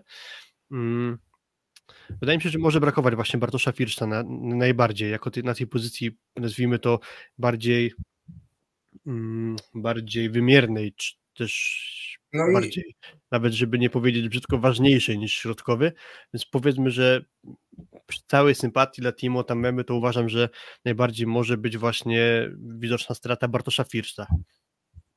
Zatem idziemy teraz do... Oczywiście na most... największy na plus. Myślę, że wśród wzmocnień największe wzmocnienie dla mnie to jest Wuk Todorowicz. Absolutnie, bezdyskusyjnie, bezdyskusyjnie. Okej, okay, zatem pozostała jeszcze nam kwestia typów na najbliższy sezon oraz krótkiej dyskusji na temat, jakie mogą być atuty oraz minusy tej radomskiej ekipy w taki, a nie inny sposób skomponowanej. Wśród plusów wymieniliśmy Todorowicza po udanym sezonie kadrowym oraz szansa na grę dla Nowowsiaka, który cały czas uważam, że może zrobić progres i może potencjalnie okazać się wzmocnieniem względem Mateusza Masłowskiego. O Todorowiczu już dużo powiedzieliśmy, więc mm, nie będziemy się powtarzać. Ja też liczę na to, że o ile mogę to uczciwie powiedzieć, obawiam się, że nie wypałem może być transfer serbskiego atakującego Melianaca, to liczę, że Gomułka dostanie sporo szans i to może być zawodnik, który zrobi bardzo pozytywne wrażenie, więc jeszcze po stronie plusów ewentualnie, gdybym ja miał coś dopisać, to byłaby postać polskiego atakującego. Po stronie minusów... Dobrze wyglądała współpraca ze skrzydłami Filip też Todorowicza w kadrze, bo i umiał kreować Pericia i Kujundzicia, Kujundzic też się w naszej lidze wypromował, no ale też super wyglądała z prawym skrzydłem. Czy to był Luburić, czy Atanasiewicz, czy dokładny był Todorowicz, więc myślę, że właśnie Ta, ta, ta alternatywa dla Mejanacza w postaci Gomułki to jest coś, co może dać siłę na prawym skrzydle, w przeciwieństwie do lewego skrzydła, gdzie trochę nie widzimy tej mocy ataku, no bo tak, Rafał Buszek już nikt, powiem tak, w kwestii defensywnej kapitalne dalej zawodnik, myślę, że przyjęcie dalej bardzo jakościowe, obrona dalej bardzo jakościowa, myślę, że tej mocy w ataku już może być mniej.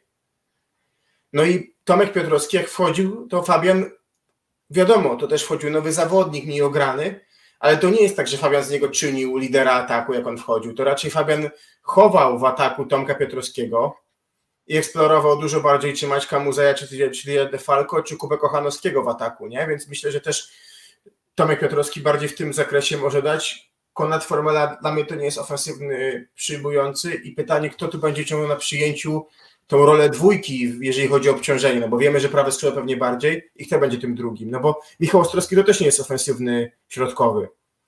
Może bardziej Wiktor Reissner jest ofensywnym środkowym, ale myślę, że jeżeli nie Brody Hofer, to kto będzie na siebie przyjmował dużo ilość ataku z lewego skrzydła, powiedz mi.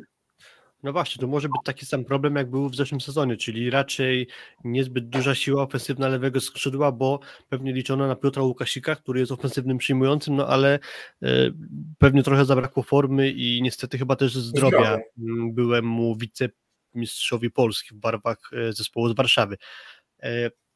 Ja się tutaj mogę podpisać pod tym stwierdzeniem słaba moc lewego skrzydła. To jest moja największa obawa, czy generalnie cała formacja przyjęcia i zarówno jeśli chodzi o atak, jeśli chodzi o aspekty defensywne. Znaczy po prostu wydaje mi się, że tu może trochę zabraknąć jakości, do tego nie jest też takim problemem Melianac, który mówiłem, według mnie to może być niewypał, ale liczę na Gomułkę, więc jeśli jednak Serb okaże się niezbyt trafionym transferem, no to liczę na polskiego atakującego. No i tak jak jest napisane, no musimy być wobec siebie uczciwi. Przeciętni polscy środkowi. Michał Ostrowski wraca po kontuzjach, ale to nigdy nie był gracz najwyższej klasy plus ligowej, tak trzeba to chyba określić. Do tego wchodzący zawodnicy o niepewnej, pewnie, niepewnej pozycji, to znaczy duża niewiadoma dla nas. To jest, nie jest tak, że skreślamy ich możliwości, nie mówimy, że to będą niewypały, ale po prostu stawiamy przy nich znaki zapytania, oby jak najlepiej się rozwinęli i pokazywali jak najlepszą siatkówkę. Kuba, to wszystko, co powiedzieliśmy i wobec tego, jacy rywale będą na parkietach Plus Ligi, jakie ty widzisz trzy przedziałowe miejsce dla ekipy Czarnych Radom? No to, to pytanie, Filip, wiesz, jakie widzisz? No to jak wszyscy widzą, jakie, tak? Jakie daliśmy, tak? Czyli czternaście szesnaście. Nie ma się co oszukiwać, tak? Wszystko jest na grafice pokazane, nie będziemy się tego wypierać. Nie będziemy się wypierać. Dlaczego? Co jest nadzieją na miejsce bliżej czternastego i szesnastego? Todorowicz, myślę? Alternatywa na ataku, czyli dwóch atakujących, którzy Gomułka ma potencjał. Melianacz może też być takim gościem, który wydaje mi się takim Atanasiewiczem, trochę może słabszym wersją Atana. A wiesz, jak Atan złapał flow, to były takie mecze, że wiesz, tam sześćdziesiąt procent skuteczności, pięćdziesiąt procent efektywności. Mógł sam wygrywać mecze i Melianacz, myślę, że jak dwa trzy mecze wygra Radomowi, to już będzie dobrze, wiesz? To już będzie dobrze, bo to już będzie jakiś plus. Zawsze ta alternatywa Gomułki, myślę, Paweł Zagumny nie będzie bał się zmieniać. To, że Częstochowa wydaje się być personalnie słabsza, to też jest dla nich plus, więc czternaście szesnaście, ale może bliżej czternaście, tak bym powiedział. A ty, Filip, jakbyś to widział, jeżeli chodzi już o rozmieszczenie w tych przedziałach, które zaproponowaliśmy? Już powiedziałeś, że Melianas może wystarczy na wygranie dwóch czy trzech meczów. W zeszłym sezonie trzy mecze wystarczyły do utrzymania. Dwa sezony temu chyba sześć zwycięstw zanotowali radomianie i ja muszę powiedzieć, że mój typ jest bardzo podobny do tego, który powiedziałem odnośnie zespołu Częstochowy. To jest trzy miejsca, to jest czternaście, piętnaście bądź szesnaście, ale ze wskazaniem na piętnaście lub szesnaście, czyli potencjalnie niestety dla mnie to jest najsłabsza ekipa ligi, to znaczy obok Częstochowy, z racji różnych właśnie mankamentów, o których mówiliśmy, to właśnie Czarnych widzę wśród niestety głównych kandydatów do spadku. Chciałbym, żeby utarli mi nosa, żeby pokazali super siatkówkę, ale mam poważne obawy, czy wystarczająco mocną ekipę skompletował radomski zespół, więc tak to po prostu widzimy też ja, zgodnie ja z nami. Tego im życzę. Życzę im, żeby utarli nosa nam, bo to jest super środowisko, super miejsce, w sensie miasto, które kocha sport, dużo drużyn sportowych, oddanie kibica. Pamiętam, atmosfera w hali pod złotym sufitem to była tak zwana korba, naprawdę tam potrafiła hala odlecieć. I, i, i to jest ośrodek, który, który zasługuje na dobrą siatkówkę, więc, więc trzymamy kciuki, żeby nam utarli pozytywnie nosa, e, drużyna N A Czarnych Radom. Tak jest, duże tradycje siatkarskie, hala warta wypełnienia i na pewno godna wysokiej jakości siatkówki, więc życzymy lepszego sezonu niż dwa poprzednie, liczymy pierwszego zwycięstwa na w swoim nowym domu, tak to można powiedzieć, przy ulicy Struga, a my robimy krótką dżinglową pauzę i przechodzimy do kolejnej dzisiaj ekipy. Szósty set. Trzecia od końca drużyna tamtego sezonu, Kuba, to jest Cuprum Lubin. Mam nadzieję, że się nie zaskoczyłem. Zespół prowadzony przez asystenta selekcjonera Nikoli Grbicia, czyli przez Pawła Ruska. Pewnie nie jest łatwą sytuacją wejście do drużyny właśnie w tak późnym okresie przygotowań. Dotyczy to w sumie kilku szkoleniowców tego sezonu, chyba sześciu nawet, można tak powiedzieć, bo co mamy w Zaksie, mamy same Lwło, mamy w Jastrzębiu Mendeza, mamy Ruska właśnie w Lubinie, mamy Webera w Olsztynie, mm, mamy jeszcze Winiarskiego w Zawierciu i jeszcze ktoś jeden nam został, ale kto to będzie, to musimy się szybko zastanowić. W Radomiu Paweł Wójski. W sumie nie, wspom- nie wspomnieliśmy o tym, ale Paweł ale Wójski... chyba nie zrobił pełnego, nie, pełnego nie, kursu. Nie przez cały sezon, ale właśnie w części był jeszcze w kadrze, w kadrze Iranu, więc na pewno Pawle Wójskim tak możemy powiedzieć. No i jeszcze drużyna, która nam dzisiaj pozostanie, czyli Barkom Karzany Lwów, Ugis Krastin z kadrą Ukrainy, czyli w sumie siedmiu, z czego tak naprawdę Paweł Wójski to jest sześć i pół, można tak powiedzieć, bo on niecały sezon spędził z kadrą e, Iranu. Mm. O trenerze w sumie zaczęliśmy mówić, ale zaczniemy od składu tak naprawdę, więc za chwilę pokaże się jeszcze grafika, a poprzednie sezony Cuprum Lubin, pamiętam jak rok temu nagrywaliśmy zapowiedź i nazwaliśmy w skrócie tę drużynę Przeciętność Plus, to znaczy trochę obniżyli loty, jeśli chodzi o pozycję w tabeli względem tego, co działo się kilka sezonów od awansu. Budowane zespoły trochę mocniejsze pozwalały na trochę wyższe lokaty, ale zawsze dało się coś w Cuprum Lubin znaleźć pozytywnego. To jest albo jakieś postaci wyciągane nieoczywiste, które okazywały się później wartościowymi gracza, graczami plus ligi, jak chociażby wspomniany już dzisiaj w odcinku Miguel Tavares, ale też pojawia się tutaj często szansa na graczy młodych, jak cho- chociażby Kajetan Kubicki, więc mi się wydaje, że co sezon, mimo lokaty nie najwyższej, bliżej dołu tabeli, to sporo pozytywów daje się po stronie Lubina zawsze znaleźć. No rok temu to był na pewno Kajetan Kubicki i upoczątkowana gra, którą stworzył trener Rusek. Wydaje mi się, że te dwie rzeczy. Problemem to myślę, że frekwencja, która jest zawsze po prostu niska w Lubinie. Też nie sprzyjają pewnie mecze dawane w poniedziałki, no ale tam mówię, to jest ta kwestia bardziej po stronie frekwencji, tej kwestii organizacyjnej. Nie mówię o samym klubie, który jest profesjonalny, gdzie, który nigdy nie ma problemu z płatnościami, nie zalegał. Bardziej mówimy o stronie tej jakby kibicowskiej, która w tym regionie konkretnym Zagłębia trochę kuleje. Natomiast tak jak mówimy rok temu, chociażby Kajetan Kubicki jako zawodnik, który dostał szansę i jakoś tam jest tą naszą nadzieją na schedę po yy, przyszłości na rozegraniu, no bo na tej pozycji tych, t- tak wielu młodych zawodników, którzy ocierają się plus ligę, w tej chwili nie mamy. Yy, na pewno w kontekście yy, zespołu Cuprum rok temu też pokazał się z fajnej strony Adam Lorenz, myślę, i to było też ciekawa postać, która dostała trochę szans kosztem jakby gorszej formy Remigiusza Kapicy. Adam Lorenz naprawdę się fajnie pokazał jako gość, który ma potencjał być solidnym, kadrowi, solidnym ligowcem. No i Paweł Pietraszko odbudowany rok temu, tak? Bo to jednak jako postać, która kiedyś ocierała się o kadrę, wydaje mi się, na środku, to też było fajne, że zobaczyliśmy go z powrotem. Myślę, że czas Filip na skład i w tym sezonie zobaczymy, co dla nas włodarze i Paweł Rusek z tej drużynie przygotowali. Tak jest, zatem mówisz Kuba i masz, widzimy składy Cuprum, K G H M Cuprum Lubin, tak naprawdę pełna nazwa klubu brzmi, bo w zeszłym sezonie to był Cuprum Lubin, teraz jest K G H M Cuprum Lubin, czyli pojawił się człon sponsorski. Nieduża różnica, ale, ale zawsze warto to wspomnieć. Ale to bo... zawsze był sponsor, pamiętajmy o tym, że to zawsze był sponsor, tak? Czyli grupa K G H M, czyli Polskiej Miedzi zawsze sponsorowała drużynę miedziowych, zresztą siostrę Zagłębia Lubin w piłce nożnej.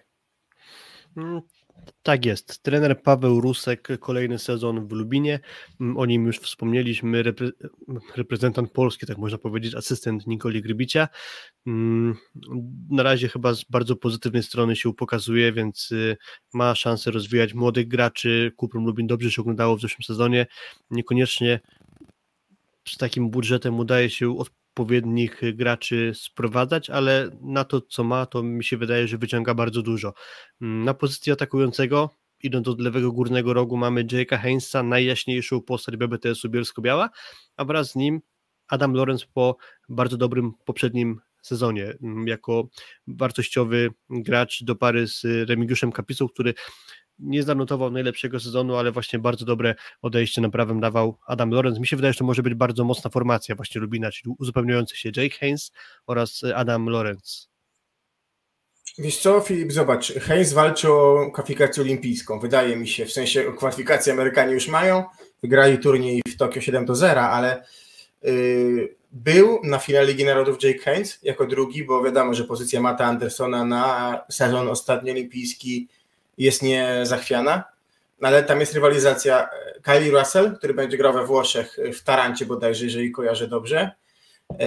Walczy o Kyle Ensing, który te kluby dobiera specyficznie, prawda? Pamiętasz, Izrael, kluby egzotyczne, ale ceni go mocno. Albo to kluby wybierają jego. No tak, ale ceni go dość mocno John Sparrow. Gabi Garcia dostanie nominację, może grać w skadrze U S A już, będzie grał w Padwie. No i Jake Hains. Czterech gości na jedną pozycję. No i sam mówiłeś, że, że John Sparrow widzi duży potencjał w Jake'u Hainsie. Jest to atakujący trochę starej szkoły, w sensie fantastyczne warunki fizyczne, raczej piłka wolniejsza i wyższa, no ale miewał też mecze, gdzie no umówmy się, w B B T S-ie, jeżeli mielibyśmy pokazać kto świecił, no to on był największą gwiazdą, a reszta to były takie małe gwiazdki, jak mają niektóre dzieci w pokojach. Na tej tapecie, która tak wiesz, świeci się, ja taką miałem, jak byłem mały, e, tapetę.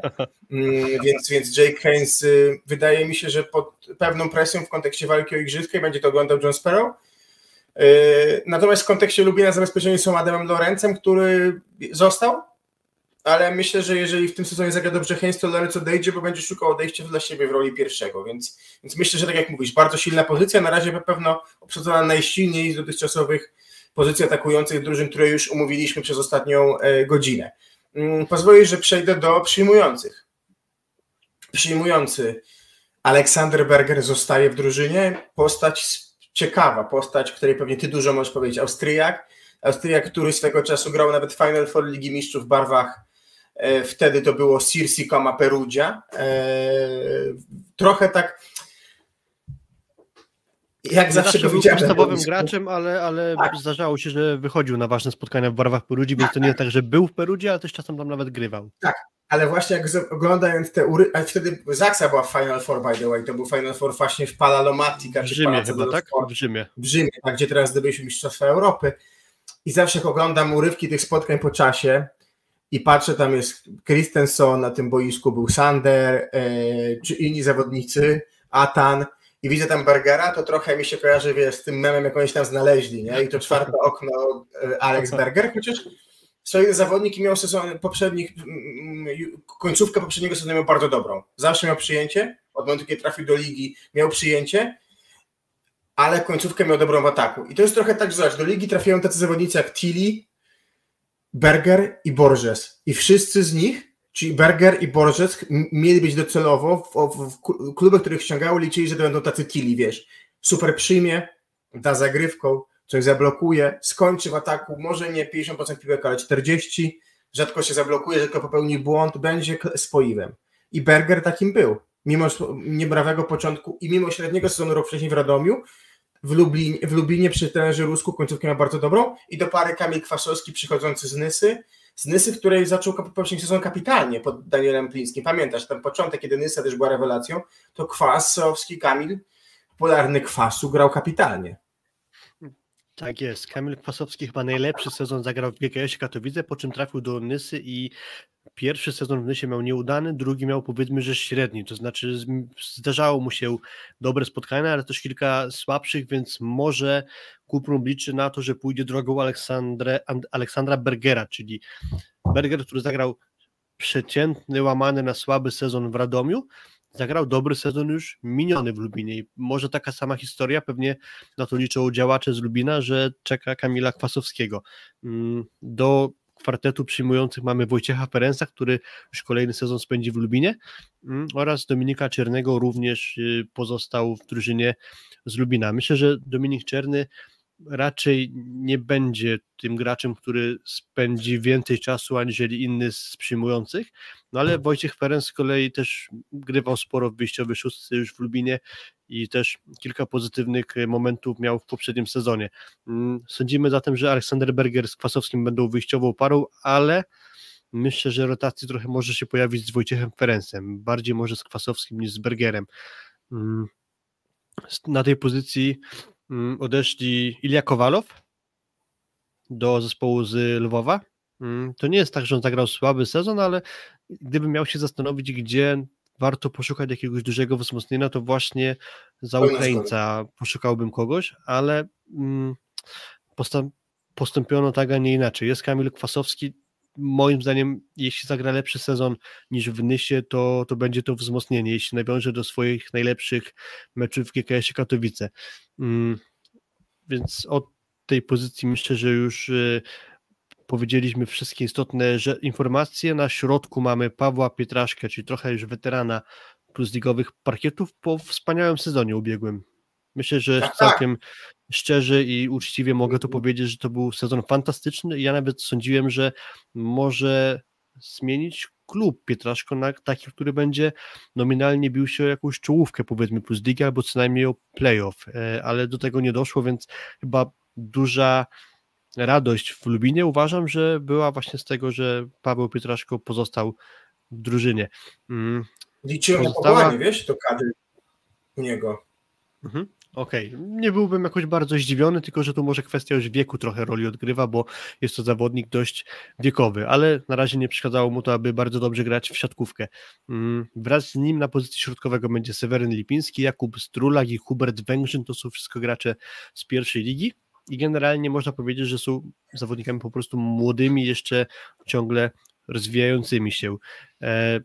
Mam trochę problemu z takimi graczami, czyli środkowymi wchodzącymi z pierwszej ligi do plus ligi, bo mamy przykład Konrada Jankowskiego i Jakuba Abramowicza, czy też nawet Dominika Kramczyńskiego z Nysy. Oni też wszyscy przychodzili do pierwszej ligi i to ich wejście do plus ligi było bardzo ciężkie. Uważam, że znacznie różni się granie taktyczne, wymagania zachowań danego w kontekście gry blogobrona na poziomie plus ligi, aniżeli na poziomie pierwszej ligi. Zwłaszcza jeśli jesteś zawodnikiem jeszcze rozwojowym, to ten przeskok na początku może być bardzo trudny. I to moim zdaniem może być duża przeszkoda, przynajmniej na początku właśnie dla tych zawodników, bo na pewno oni byli postaciami wyróżniającymi się na zapleczu plus ligi, no ale właśnie będziemy to często powtarzać, to jest trochę inne granie, inny poziom i, i niekoniecznie każdy sobie z tym poradzi.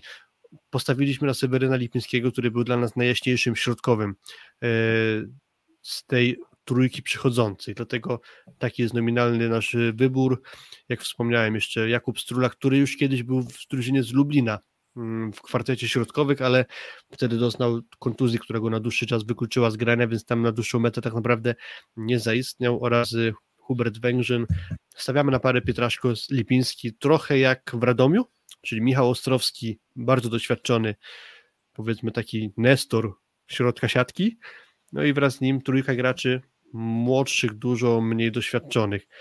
Myślę, że ma, ma szansę to wypalić, jeśli Pietraszko nadal przedłuży bardzo dobrą dyspozycję, plus właśnie wystrzeli nam oby któryś z młodych środkowych, więc myślę, że tutaj nie mam większych zastrzeżeń do kompletowania tej pozycji.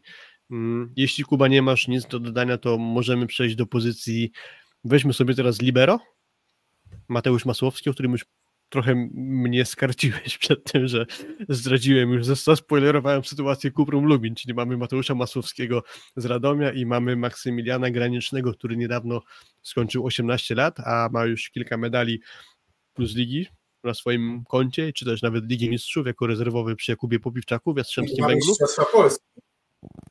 Tak jest, tak jest, więc sukcesy już duże, pewnie już wielu graczy by dało dużo, żeby móc te medale mieć w swojej kolekcji. Na razie gry jeszcze niewiele, no ale z pewnością uważane za duży talent i, i chyba nie stoi na straconej pozycji, aby rywalizować z Mateuszem Masłowskim, aby przynajmniej trochę grania plusligowego załapać, a na pewno ma na to dużo większe szanse, aniżeli w rywalizacji z Kubą Popiwczakiem w Jastrzębiu. No i wydaje się, że Maksymilian jest na fazie wznoszącej.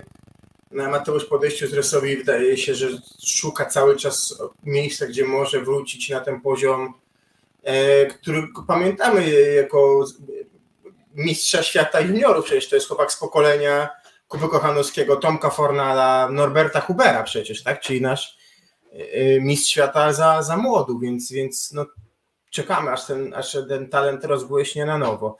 Zostali rozgrywający, prawda, Filip? Tak jest. No i tak, Kajetan Mamy... Kubicki, wiele osób y, bardzo mocno go pompowało w tym sezonie, powstał taki hype train. Ja może jeszcze do niego nie wskoczyłem, ale ja nie wskakuję tak szybko tych pociągów hype'u dla młodych zawodników, bo to jest zawsze też kwestia pewnej dojrzał tego, że młodość ma swoje prawa i tym jest falowanie. Natomiast szansa, że go dostanie tutaj jako pierwszy rozgrywający, bo w poprzednim sezonie najpierw był jednak Grzegorz Pająk i on potem odszedł za Joshua Tuonikę do Olsztyna i wtedy w końcówkę już dograł Kajetan, ale bez presji, to już było pewne utrzymanie. Już też postawiono na to w momencie, kiedy ta, ta stawka dla Kuprum była mniejsza. A przed nim teraz chyba wydaje się, że pełen sezon w barwach Kuprum jako pierwszy rozgrywający. Dobra zagrywka, miał pomysł na grę. Myślę, że to jest bardzo ciekawy zawodnik. Włosi mają Porro chociażby na przykład, tak, i myślę, że też my powinniśmy zbudować sobie młodego rozgrywającego, który będzie jedynką na poziomie plus, plus ligi, ale do pary z nim ciekawa postać. Powiecie sobie tak, nazwisko polskie, imię Danilo Geliński, czyli Brazylijczyk, Brazylijczyk, który już wiele lat się w Europie tuła, tak, bo Brazylia, potem Benfica, przez chwilę jeszcze Taubatę, potem Hypotyrol, czyli klub, gdzie na przykład chociażby grał Paweł Halaba, i potem Cagliari-Narbonne, tak? Jak mu szło w tej Francji, powiedz Filip? To jest podstawowy gracz, ale nigdy nie był wymieniany w roli, w roli takich topowych rozgrywających sezonu, więc myślę, że jest taki trochę powyżej przeciętny, można by powiedzieć. Torelli czy lepszy? Torelli? To myślę, że tak. To na pewno kwestia doświadczenia, ogrania po prostu w Europie. Zrobi robotę i będzie dużo lepszy niż Torelli, chociaż Torelli wiadomo, to jest Luk Lublin wtedy jeszcze, teraz Bogdanka Luk Lublin, ale poszedłeś po narodowości przypuszczalnie, tam to Claudio Torelli, Cristiano Torelli to był właśnie Brazylijczyk, o znacznie mniejszym ograniu i on dużej roli nie odegrał w Lublinie, przy Marcinie Komendzie, natomiast tutaj mówimy o Cuprum Lublin i zawodnikowi, o zawodniku do rywalizacji z Kajetanem Kubickim. Myślę, że to jest bardzo rozsądny ruch ze strony Lublina, że do młodego, ciągle na dorobku rozwijającego się Kajetana Kubickiego został sprowadzony gracz, który ewentualne pożary będzie mógł zgasić, bo moim zdaniem akurat Danilo świetnie do takiej roli pasuje. Pewnie jest wdzięczny klubowi, że dostał szansę pogrania na koniec kariery, może trochę już, albo zbliżając się do końca kariery. Bo to jest wiesz, jest moim rówieśnikiem, no Filip, to jeszcze nie taki no właśnie, no, no właśnie, więc pewnie ty, ty byś dużo dał, żeby jeszcze móc pograć w Pruzidze, przypuszczalnie, tak, takie mam podejrzenie. E, a jako do gaszenia pożarów myślę, że może bardzo dobrze pasować, chociaż czuję, że tutaj czymś, co przyświeca trenerowi Ruskowi jest to, żeby rozwijać maksymalnie Kajetana Kubickiego, więc sądzę, że to będzie gracz podstawowy, a w razie ewentualnie jakiejś jego niedyspozycji będzie w razie czego sensowne odejście w postaci Brazylijczyka. Zatem skład mamy omówiony, możemy przejść do naszej kolejnej grafiki. Będzie to porównanie wyjściowych teoretycznie szóstek z minionym sezonem i tak, na ataku był Lorenz do pary z Kapicą, ale stawiamy tutaj, że podstawowym graczem był Adam Lorenz, dalej był Berger z Kowalowem, ewentualnie Ferenc, na środku Pietraszko z Floriarem Krage, na rozegraniu bez zmian Kajetan Kubicki, na libero Kamil Szymura. Hmm, największe osłabienie twoim zdaniem, Kuba?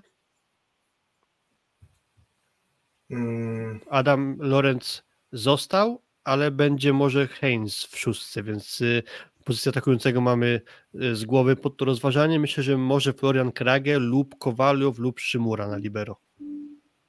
Szymura. Kamil Szymura, okej. Okay. Moim zdaniem teraz ta pozycja jeden do jednego nie została zastąpiona, w sensie jakość Kamila Szymury jest wyższa aniżeli tej pary, która w Lublinie się pojawiła.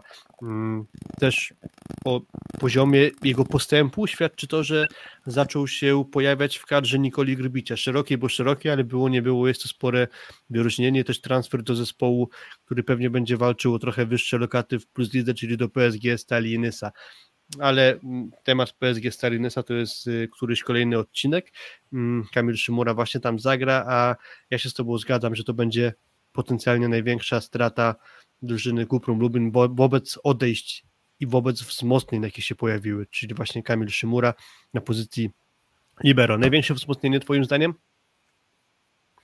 Jake Haynes potencjalnie przychodzi do głowy i chyba do pary może do zastanowienia się z Kwasowskim, ale chyba Jake Haynes. Mi się wydaje, że jeden do, wiesz co, jeden do jednego albo, albo, takie zmiany, nie? Bardzo, bo, bardzo równe, jeden do jednego. No bo właśnie, zmiany, mamy Hayesa, ale z kolei to nie jest tak, że mm, ta pozycja wymagała jakiegoś kolosalnego wzmocnienia, bo chwalimy Adama Lorenza, więc tutaj no tak, dobra, dobra para, do, dobra para, ale niekoniecznie takie wzmocnienie jeden do jednego było konieczne. To samo trochę z Kwasowskim, bo, bo też Ilja Kowalow to nie był gracz, który znacząco odstawał od poziomu plus ligi, więc ciężko tak naprawdę wybrać. Chyba że jakoś niesamowicie odpali któryś z nowych środkowych i to będzie wzmocnienie wobec Floriana Kraga, ale na ten moment jeszcze tego nie możemy powiedzieć. Mateusz Masłowski nie sądzę, więc musimy wybrać między Kwasowskim a Haynesem. Powiem, że Kamil Kwasowski, który liczy, że zagra lepszy sezon niż zagrał w pierwszym i drugim sezonie w Nysie, że nawiąże do gry z Katowic i będzie to lepszy zawodnik od Kowalowa, więc może umówmy się, że wybieramy Kamila Kwasowskiego. Dobrze, to idziemy dalej. Okej, okay, w takim razie e, plusy, minusy, jak widzimy tę ekipę. E, po stronie plusów pisaliśmy solidną parę atakujących i to moim zdaniem jest zdecydowanie największy atut tej drużyny, to znaczy dobrze może grać Adam Lorenz, gdyby wyszło, że nie, no to jeszcze Jake Haynes i odwrotnie tak naprawdę. Ma duże tutaj bogactwo trener Rusek. Pełna zgoda. Wydaje mi się, że gdzieś ten alternatywa tej pozycji będzie na tyle duża, że to będzie silny punkt tej drużyny, szczególnie w kontekście tego, co może pomóc, co daje często utrzymanie tym drużynom. Właśnie atak i Haynes umiał wygrywać mecze dla Bielska i będzie pewnie w stanie wygrywać te mecze dla, yy, dla yy, Lubina. Do tego dobre przyjęcie, to co mówiłeś, tak? Bo jednak i Berger dobrze przyjmuje i dobrze przyjmuje yy, Kwasowski, dosyć dobrze przyjmuje, tak bym powiedział. Nie jest dziurą w przyjęciu tego, po prostu. Myślę, że raczej zawodnik tak, defensywny niż ofensywny Kamil Kwasowski. Tak. Też wydaje mi się, że Wojtek Ferenc jest bardziej ofensywny.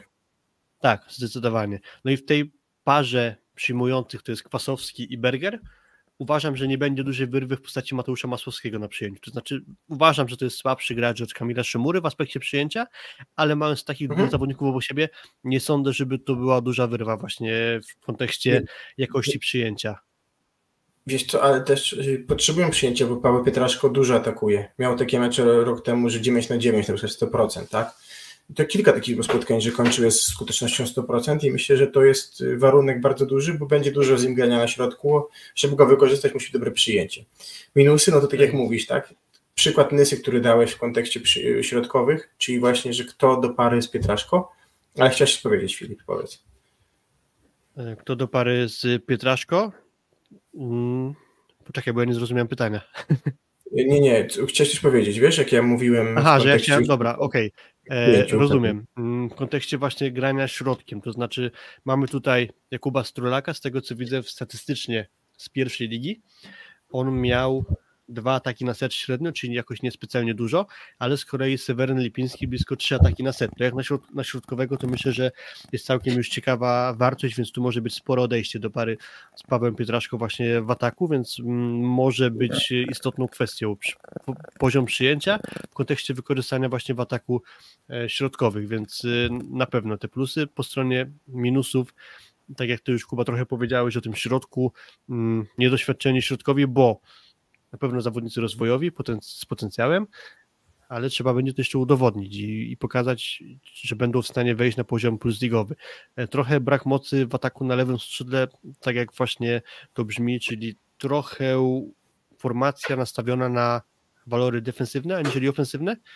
Trochę może brakować tu odejścia na wysokiej piłce, ale jest to nieźle zrównoważone właśnie na ataku, bo Jake Haynes zwłaszcza, może troszkę mniej Adam Lorenz, to są zawodnicy z predyspozycjami do kończenia wysokich piłek, więc sądzę, że to nie będzie jakiś kolosalny problem Cuprum Lubin, K G H M Cuprum Lubin w postaci właśnie kończenia wysokich piłek, bo jest to odejście na prawym, będzie trochę inna charakterystyka grania, czyli to, co trudniejsze, naprawę, a wszystko to, co da się rozegrać, przyspieszyć pewnie na lewe, więc tak może wyglądać charakterystyka gry Cuprum Lubin. No i dochodzimy do naszych typów.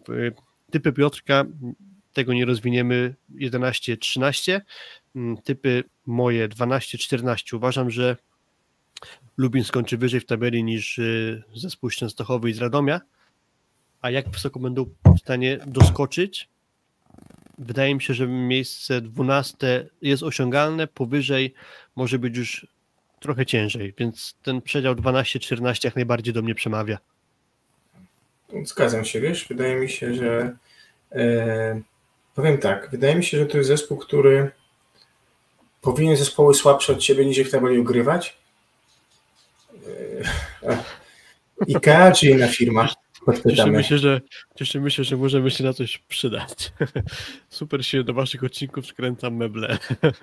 Jaka firma, powiedz, czy to IKEA, czy inne, bo, bo to ciekawe, jaki poziom też trudności e, składania mebli. E, poza będzie ogrywać słabszych i może być tak, że oni mieli rok temu sporo tiebreaków z lepszymi. Myślę, że właśnie w kontekście zespołów, które będą kadrowi- pucharowiczami, którzy będą wracać po jakichś tam wyjazdach do, nie wiem, Austrii, Włoch, yy, Turcji, no to Cuprum będzie niewdzięcznym rywalem, więc ja to odbieram tak w ten sposób, że to będzie zespół, który będzie umiał kąsać lepszych i ogra słabszych, więc ja nawet w tym typie dwanaście czternaście bym widział bliżej dwunastki niż czternastki. To ja też tak mogę powiedzieć, że bliżej, powiedzmy, miejsca dwanaście trzynaście niż trzynaście czternaście. Co do zeszłego sezonu i też kilku poprzednich, przypomina mi się, że niejednokrotnie Lubinianie byli w stanie sprawić dużą sensację, czy też niespodziankę, może łagodnie trochę to nawet ujmując, bo w zeszłym sezonie dwukrotnie ograli P G S Krę, zresztą może nie aż taka sensacja, biorąc pod uwagę, na jakiej lokacie skończyli Bełchatowianie, ale też ograli Jastrzębski Węgiel, pamiętam, ograli Asekorę Sowiana pod Promiu, więc to nie są wyniki takich, które się często przytrafiają zespołom, które kończył sezon na pozycji takiej, na jakiej skończyła ekipa z Lubina, więc na pewno ten skład zmontowany przez Pawła Ruska będzie w stanie sprawić jedną niespodziankę, tak uważam, ale do takiego regularnego ogrywania mm, drużyn ze środka tabeli, z góry tabeli może trochę tutaj jednak zabraknąć, aczkolwiek bardzo ciekawa drużyna zmontowana. Uważam, że takie warunki, w jakich funkcjonują Lubinianie, to jest bardzo pozytywnie zmontowany skład. Dobrze, zatem na dzisiejszy odcinek pozostaje nam już ekipa czwarta do omówienia, czyli czwarta od końca w tabeli minionego sezonu. Zatem możemy teraz sobie przejść do ostatniej drużyny. Będzie to Barkom Karzany Lwów. Szósty set.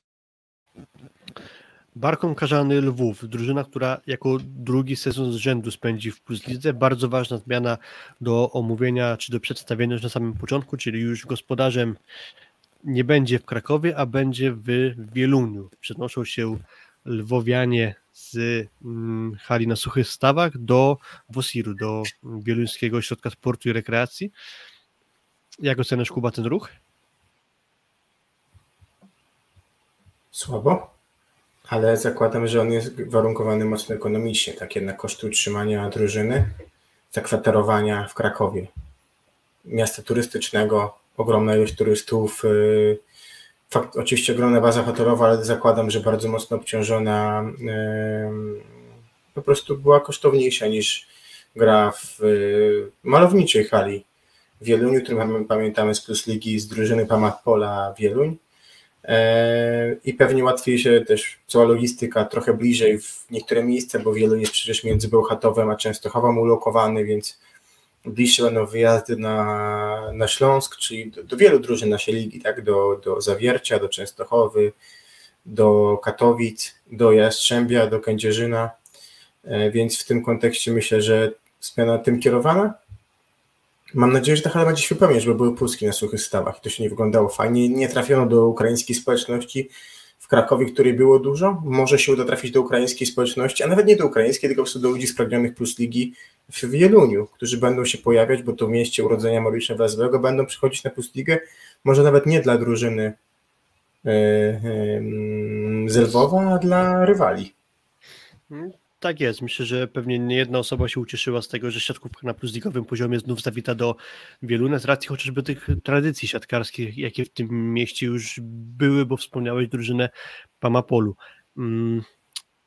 Trochę mnie niepokoi w kontekście ewentualnego rozwoju tej drużyny to, że oni przenoszą się z niewielkiej hali tak naprawdę do hali bardzo podobnych gabarytów albo wręcz mniejszej o mniejszej pojemności.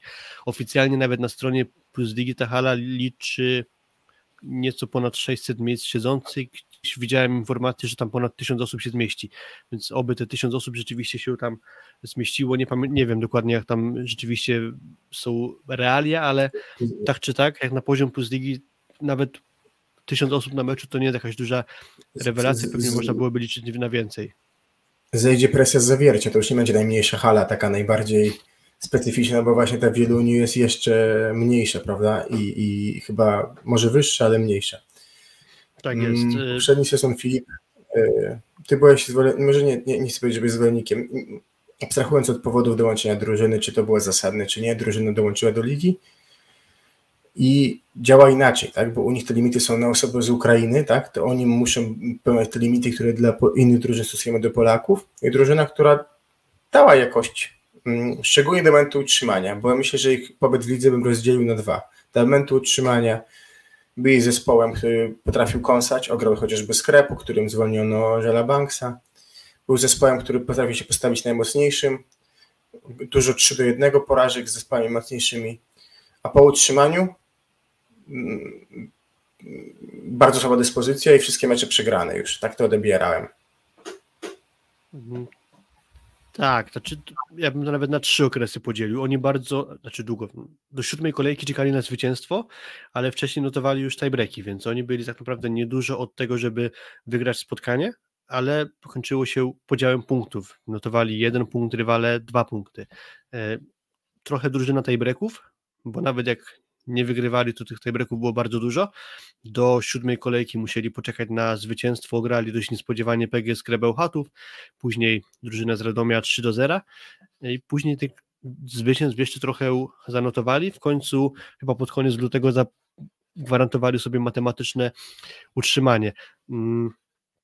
Biorąc pod uwagę właśnie te pojawiające się od czasu do czasu zwycięstwa plus punkty notowane za, za tiebreaki, to biorąc pod uwagę nasze przewidywania, to dość gładko poszło im zapewnienie sobie miejsca w PlusLidze właśnie z, z przed staczającym się B B T S-em Bielsko-Białą, Bielsko-Biała.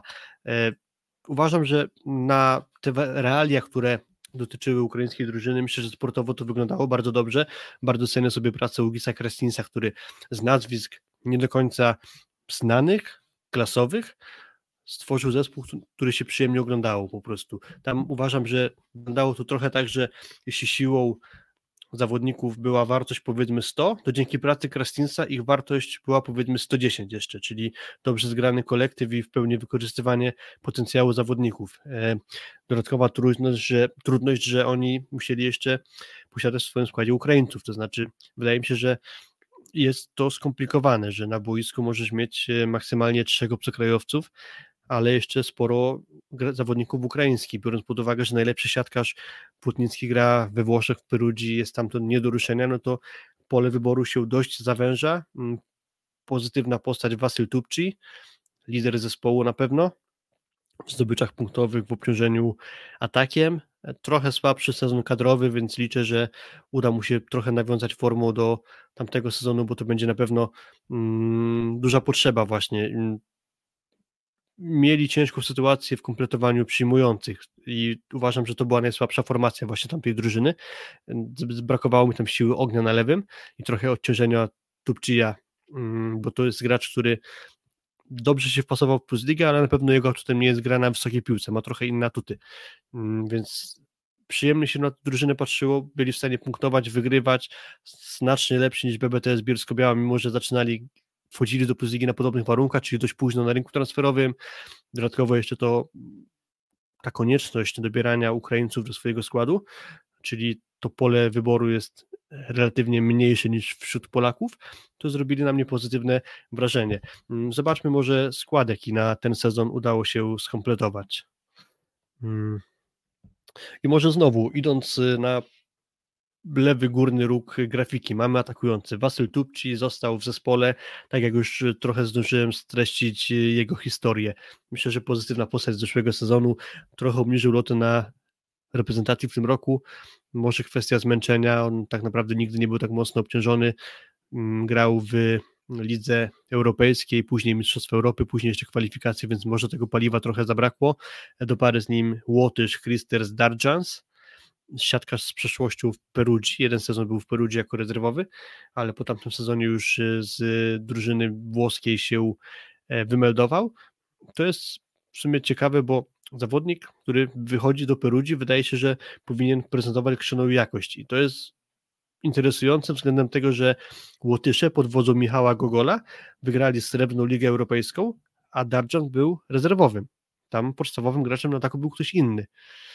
No ale też biorąc pod uwagę z kolei, kto odszedł z e, Lwowa, czyli Wołodymyr Tewkun, rezerwowy atakujący, myślę, że jakieś duże osłabienie nie będzie, ale kluczowe tutaj było zatrzymanie Wasyla Tupcija jako Ukraińca, jako atakującego na poziomie, który może się sprawdzić w plus lidze.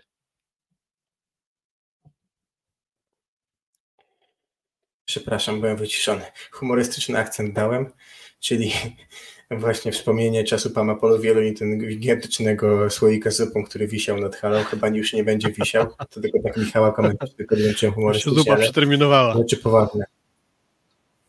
Poważne rzeczy. Yy... Przyjmujący.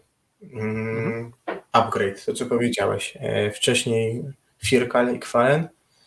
Jonas Kwalen zresztą, nie wiem, czy nie jest twoim nowym sąsiadem, czy nie będziesz go widywał na mieście. Bo, jeszcze nie go wiem, w Rzeszowie na własne oczy nie tego... widziałem, jeszcze go w Rzeszowie na własne oczy nie widziałem, ale, ale tak, będzie graczem Asekoresowi. Tak, no i ściągnięty Kowaliow z Kuprum, ale taki zawodnik dla mnie trochę przezroczysty, tak samo to widziałem w kadrze Ukrainy. Kadra Ukrainy ma ze sobą dziwny sezon kadrowy. Drugie miejsce w Złotej Lidze Europejskiej, drugie miejsce w Challenger Cupie. Nie, w Challenger Cupie nie byli drudzy, tak? Byli... Ukraińcy byli hmm. trzeci, bo odpadli półfinale z Turcją po tej breaku. No właśnie, czyli dwie porażki z Turcją w kluczowych meczach, potem obrzydliwa faza grupowa Mistrzostw Europy, ale z awansem, postawienie się naprawdę niezłe Słowenii i kwalifikacje absolutnie przezroczyste.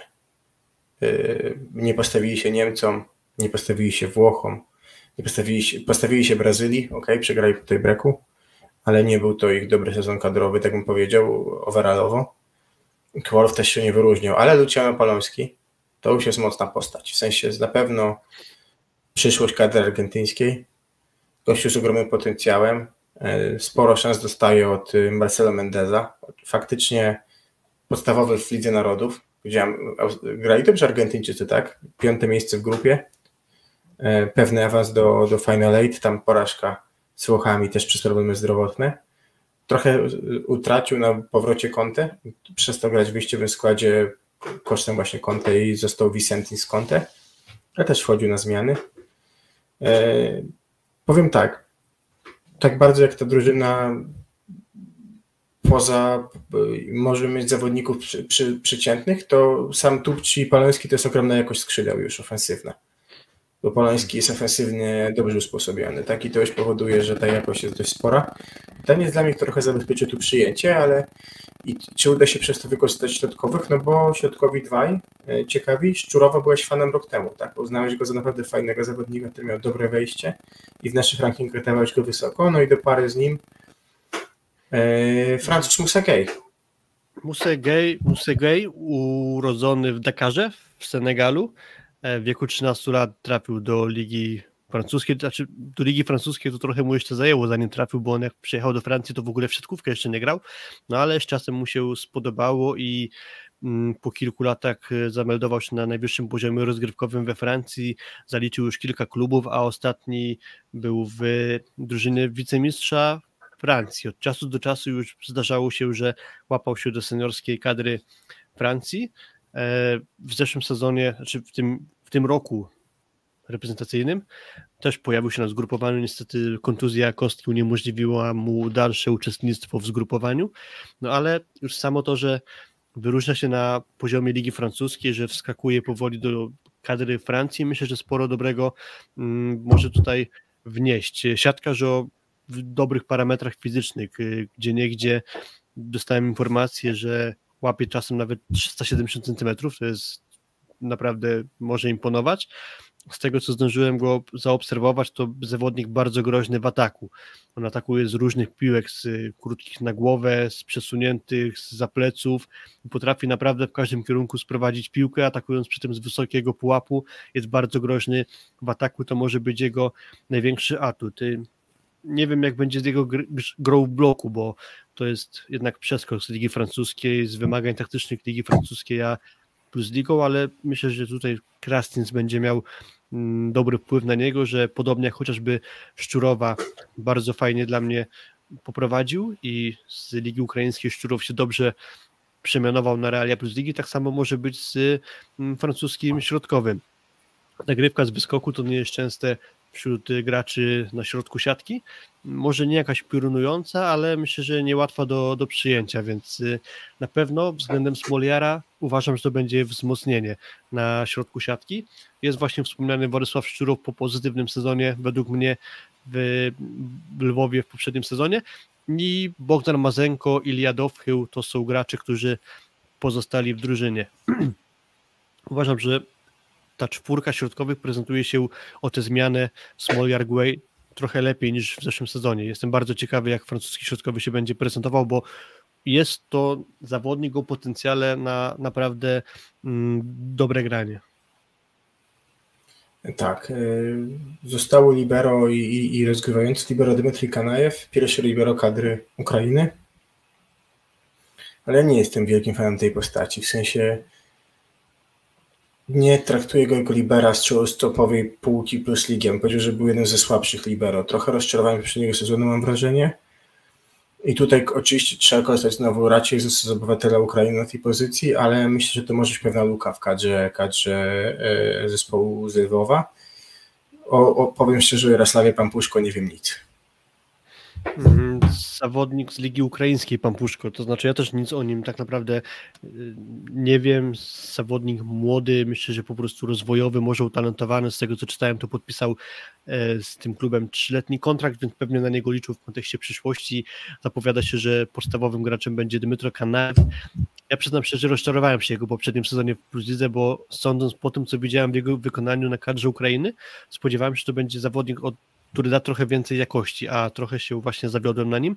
Powiedziałeś, Kuba, że to był podstawowy gracz kadry Ukrainy. Tak bywało, ale też Oleksandr Bojko grywał na kadrze Ukrainy, więc to jest tak, że to też nie jest taka pierwszoplanowa postać na libero w kadrze, w kadrze Ukrainy. Generalnie status, powiedzmy, że quo zachowany, bo pozostał ten Kanajew, drugi Żubko bodajże libero, który był w tym zespole, przeszedł chyba do Epicentru Podolany, czyli wrócił do grania na Ukrainie. Będzie podstawowym graczem zapewne ten Kanajew. Nie sądzę, żeby jakiś znaczący progres mógł wykonać, więc tutaj niewiele się zmieniło na pozycji libero. Mamy zmianę z kolei na pozycji rozgrywającego. Odszedł Murat Yenipazar, wrócił do Turcji, do Fenerbahce, poszedł grać i to jest moim zdaniem duża strata, bo bardzo fajnie się wkomponował w zespół, nie miał łatwych, łatwych warunków, biorąc pod uwagę właśnie, że czasem brakowało mu jakości ofensywnej po stronie kolegów z drużyny, zwłaszcza na lewym, bo ani Kwalen, ani Firkal to nie byli gracze z wajchą przestawioną na atak, ale uważam, że to, co miał, to dobrze wykorzystywał i myślę, że względem tego, że teraz mamy Łotysza Denisa Petrowsa z zaplecza Ligi Francuskiej. Znaczy, to jest gracz bardzo doświadczony, to nie jest tak, że on jedynie co do tej pory osiągnął, to jest druga Liga Francuska, bo on już kilka lat na najwyższym poziomie rozgrywkowym zaliczył, no ale mimo wszystko uważam, że to będzie duże osłabienie i nie mam przekonania, że to jest zawodnik na poziom plus ligi, to znaczy na ile niewiele go znam, to mam po prostu co do tego duże wątpliwości, obym się mylił, oby okazał się wartościowym zmiennikiem dla tego, który odszedł, czyli za tureckiego rozgrywającego. Do pary z nim zostaje Oleksii Hołoweń, którego głównie kojarzę, że wchodził na zagrywkę, na zmianę zadaniową na zagrywkę. To jest zawodnik ukraiński, myślę, że jeszcze z potencjałem na rozwój. Może będzie tak, że właśnie nastąpi tutaj pewne już przekazanie pałeczki na rozegraniu właśnie dla młodszego ukraińskiego zawodnika na rozegraniu, a Petrows będzie tym takim trochę Danilo Żelińskim, Brazylijczykiem w Cuprum Lubin do pary z, z Kajetanem Kubickim tam, a tutaj do pary z e, właśnie Hołoweniem. Przechodząc może do tego, kto się zmienił i do plusów, bo jest jeden fajny komentarz, który przypnę, jak przejdziemy do tego, jakie mogą być plusy drużyny. E, to okay. e, dużo zmian. Dość dużo, chociaż tak jak mówimy, tak naprawdę trzy, cztery składy, cztery na siedem zmian sporo. Zostaje Tupci, zostaje Kanajew, zostaje Szczurow. Kanajew mógłby być zmieniony na kogoś lepszego, ale Szczurow i Tupci to myślę, że to naprawdę dobra jakość jak na swoje pozycje.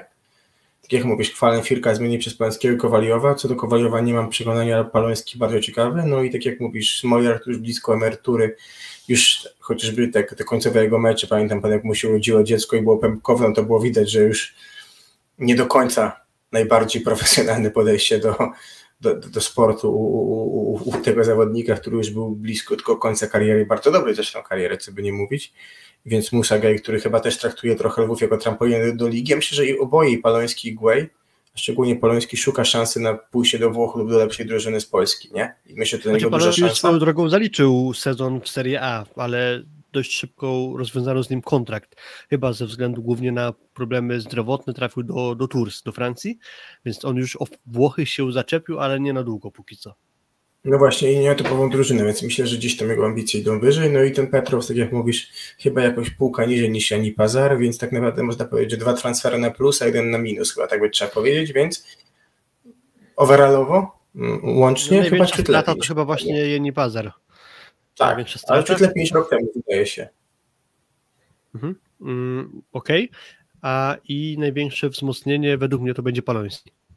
Absolutnie. Absolutnie tak. To znaczy tam przede wszystkim wymagało wzmocnienia pozycja przyjmującego i uważam, że ściągnięcie do Plus Ligi właśnie do ekipy z Lwowa grającej w Wieluniu Palońskiego to jest moim zdaniem dużego kalibru osiągnięcie. Majstersztyk.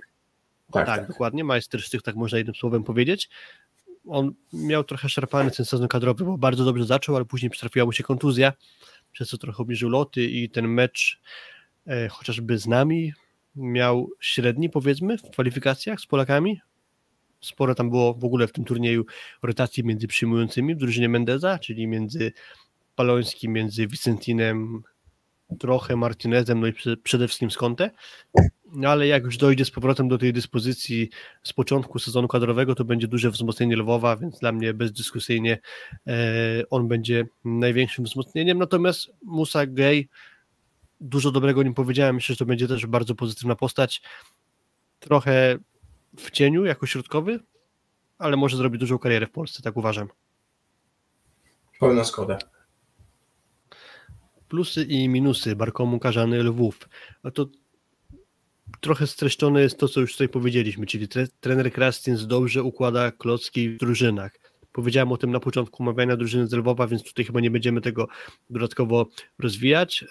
Paloński po udanym W N L-u wzmocni lewe skrzydło. Tak, właśnie to przez chwilę powiedzieliśmy, więc nie ma sensu chyba tego... Jest uwaga na komentarz podłączony.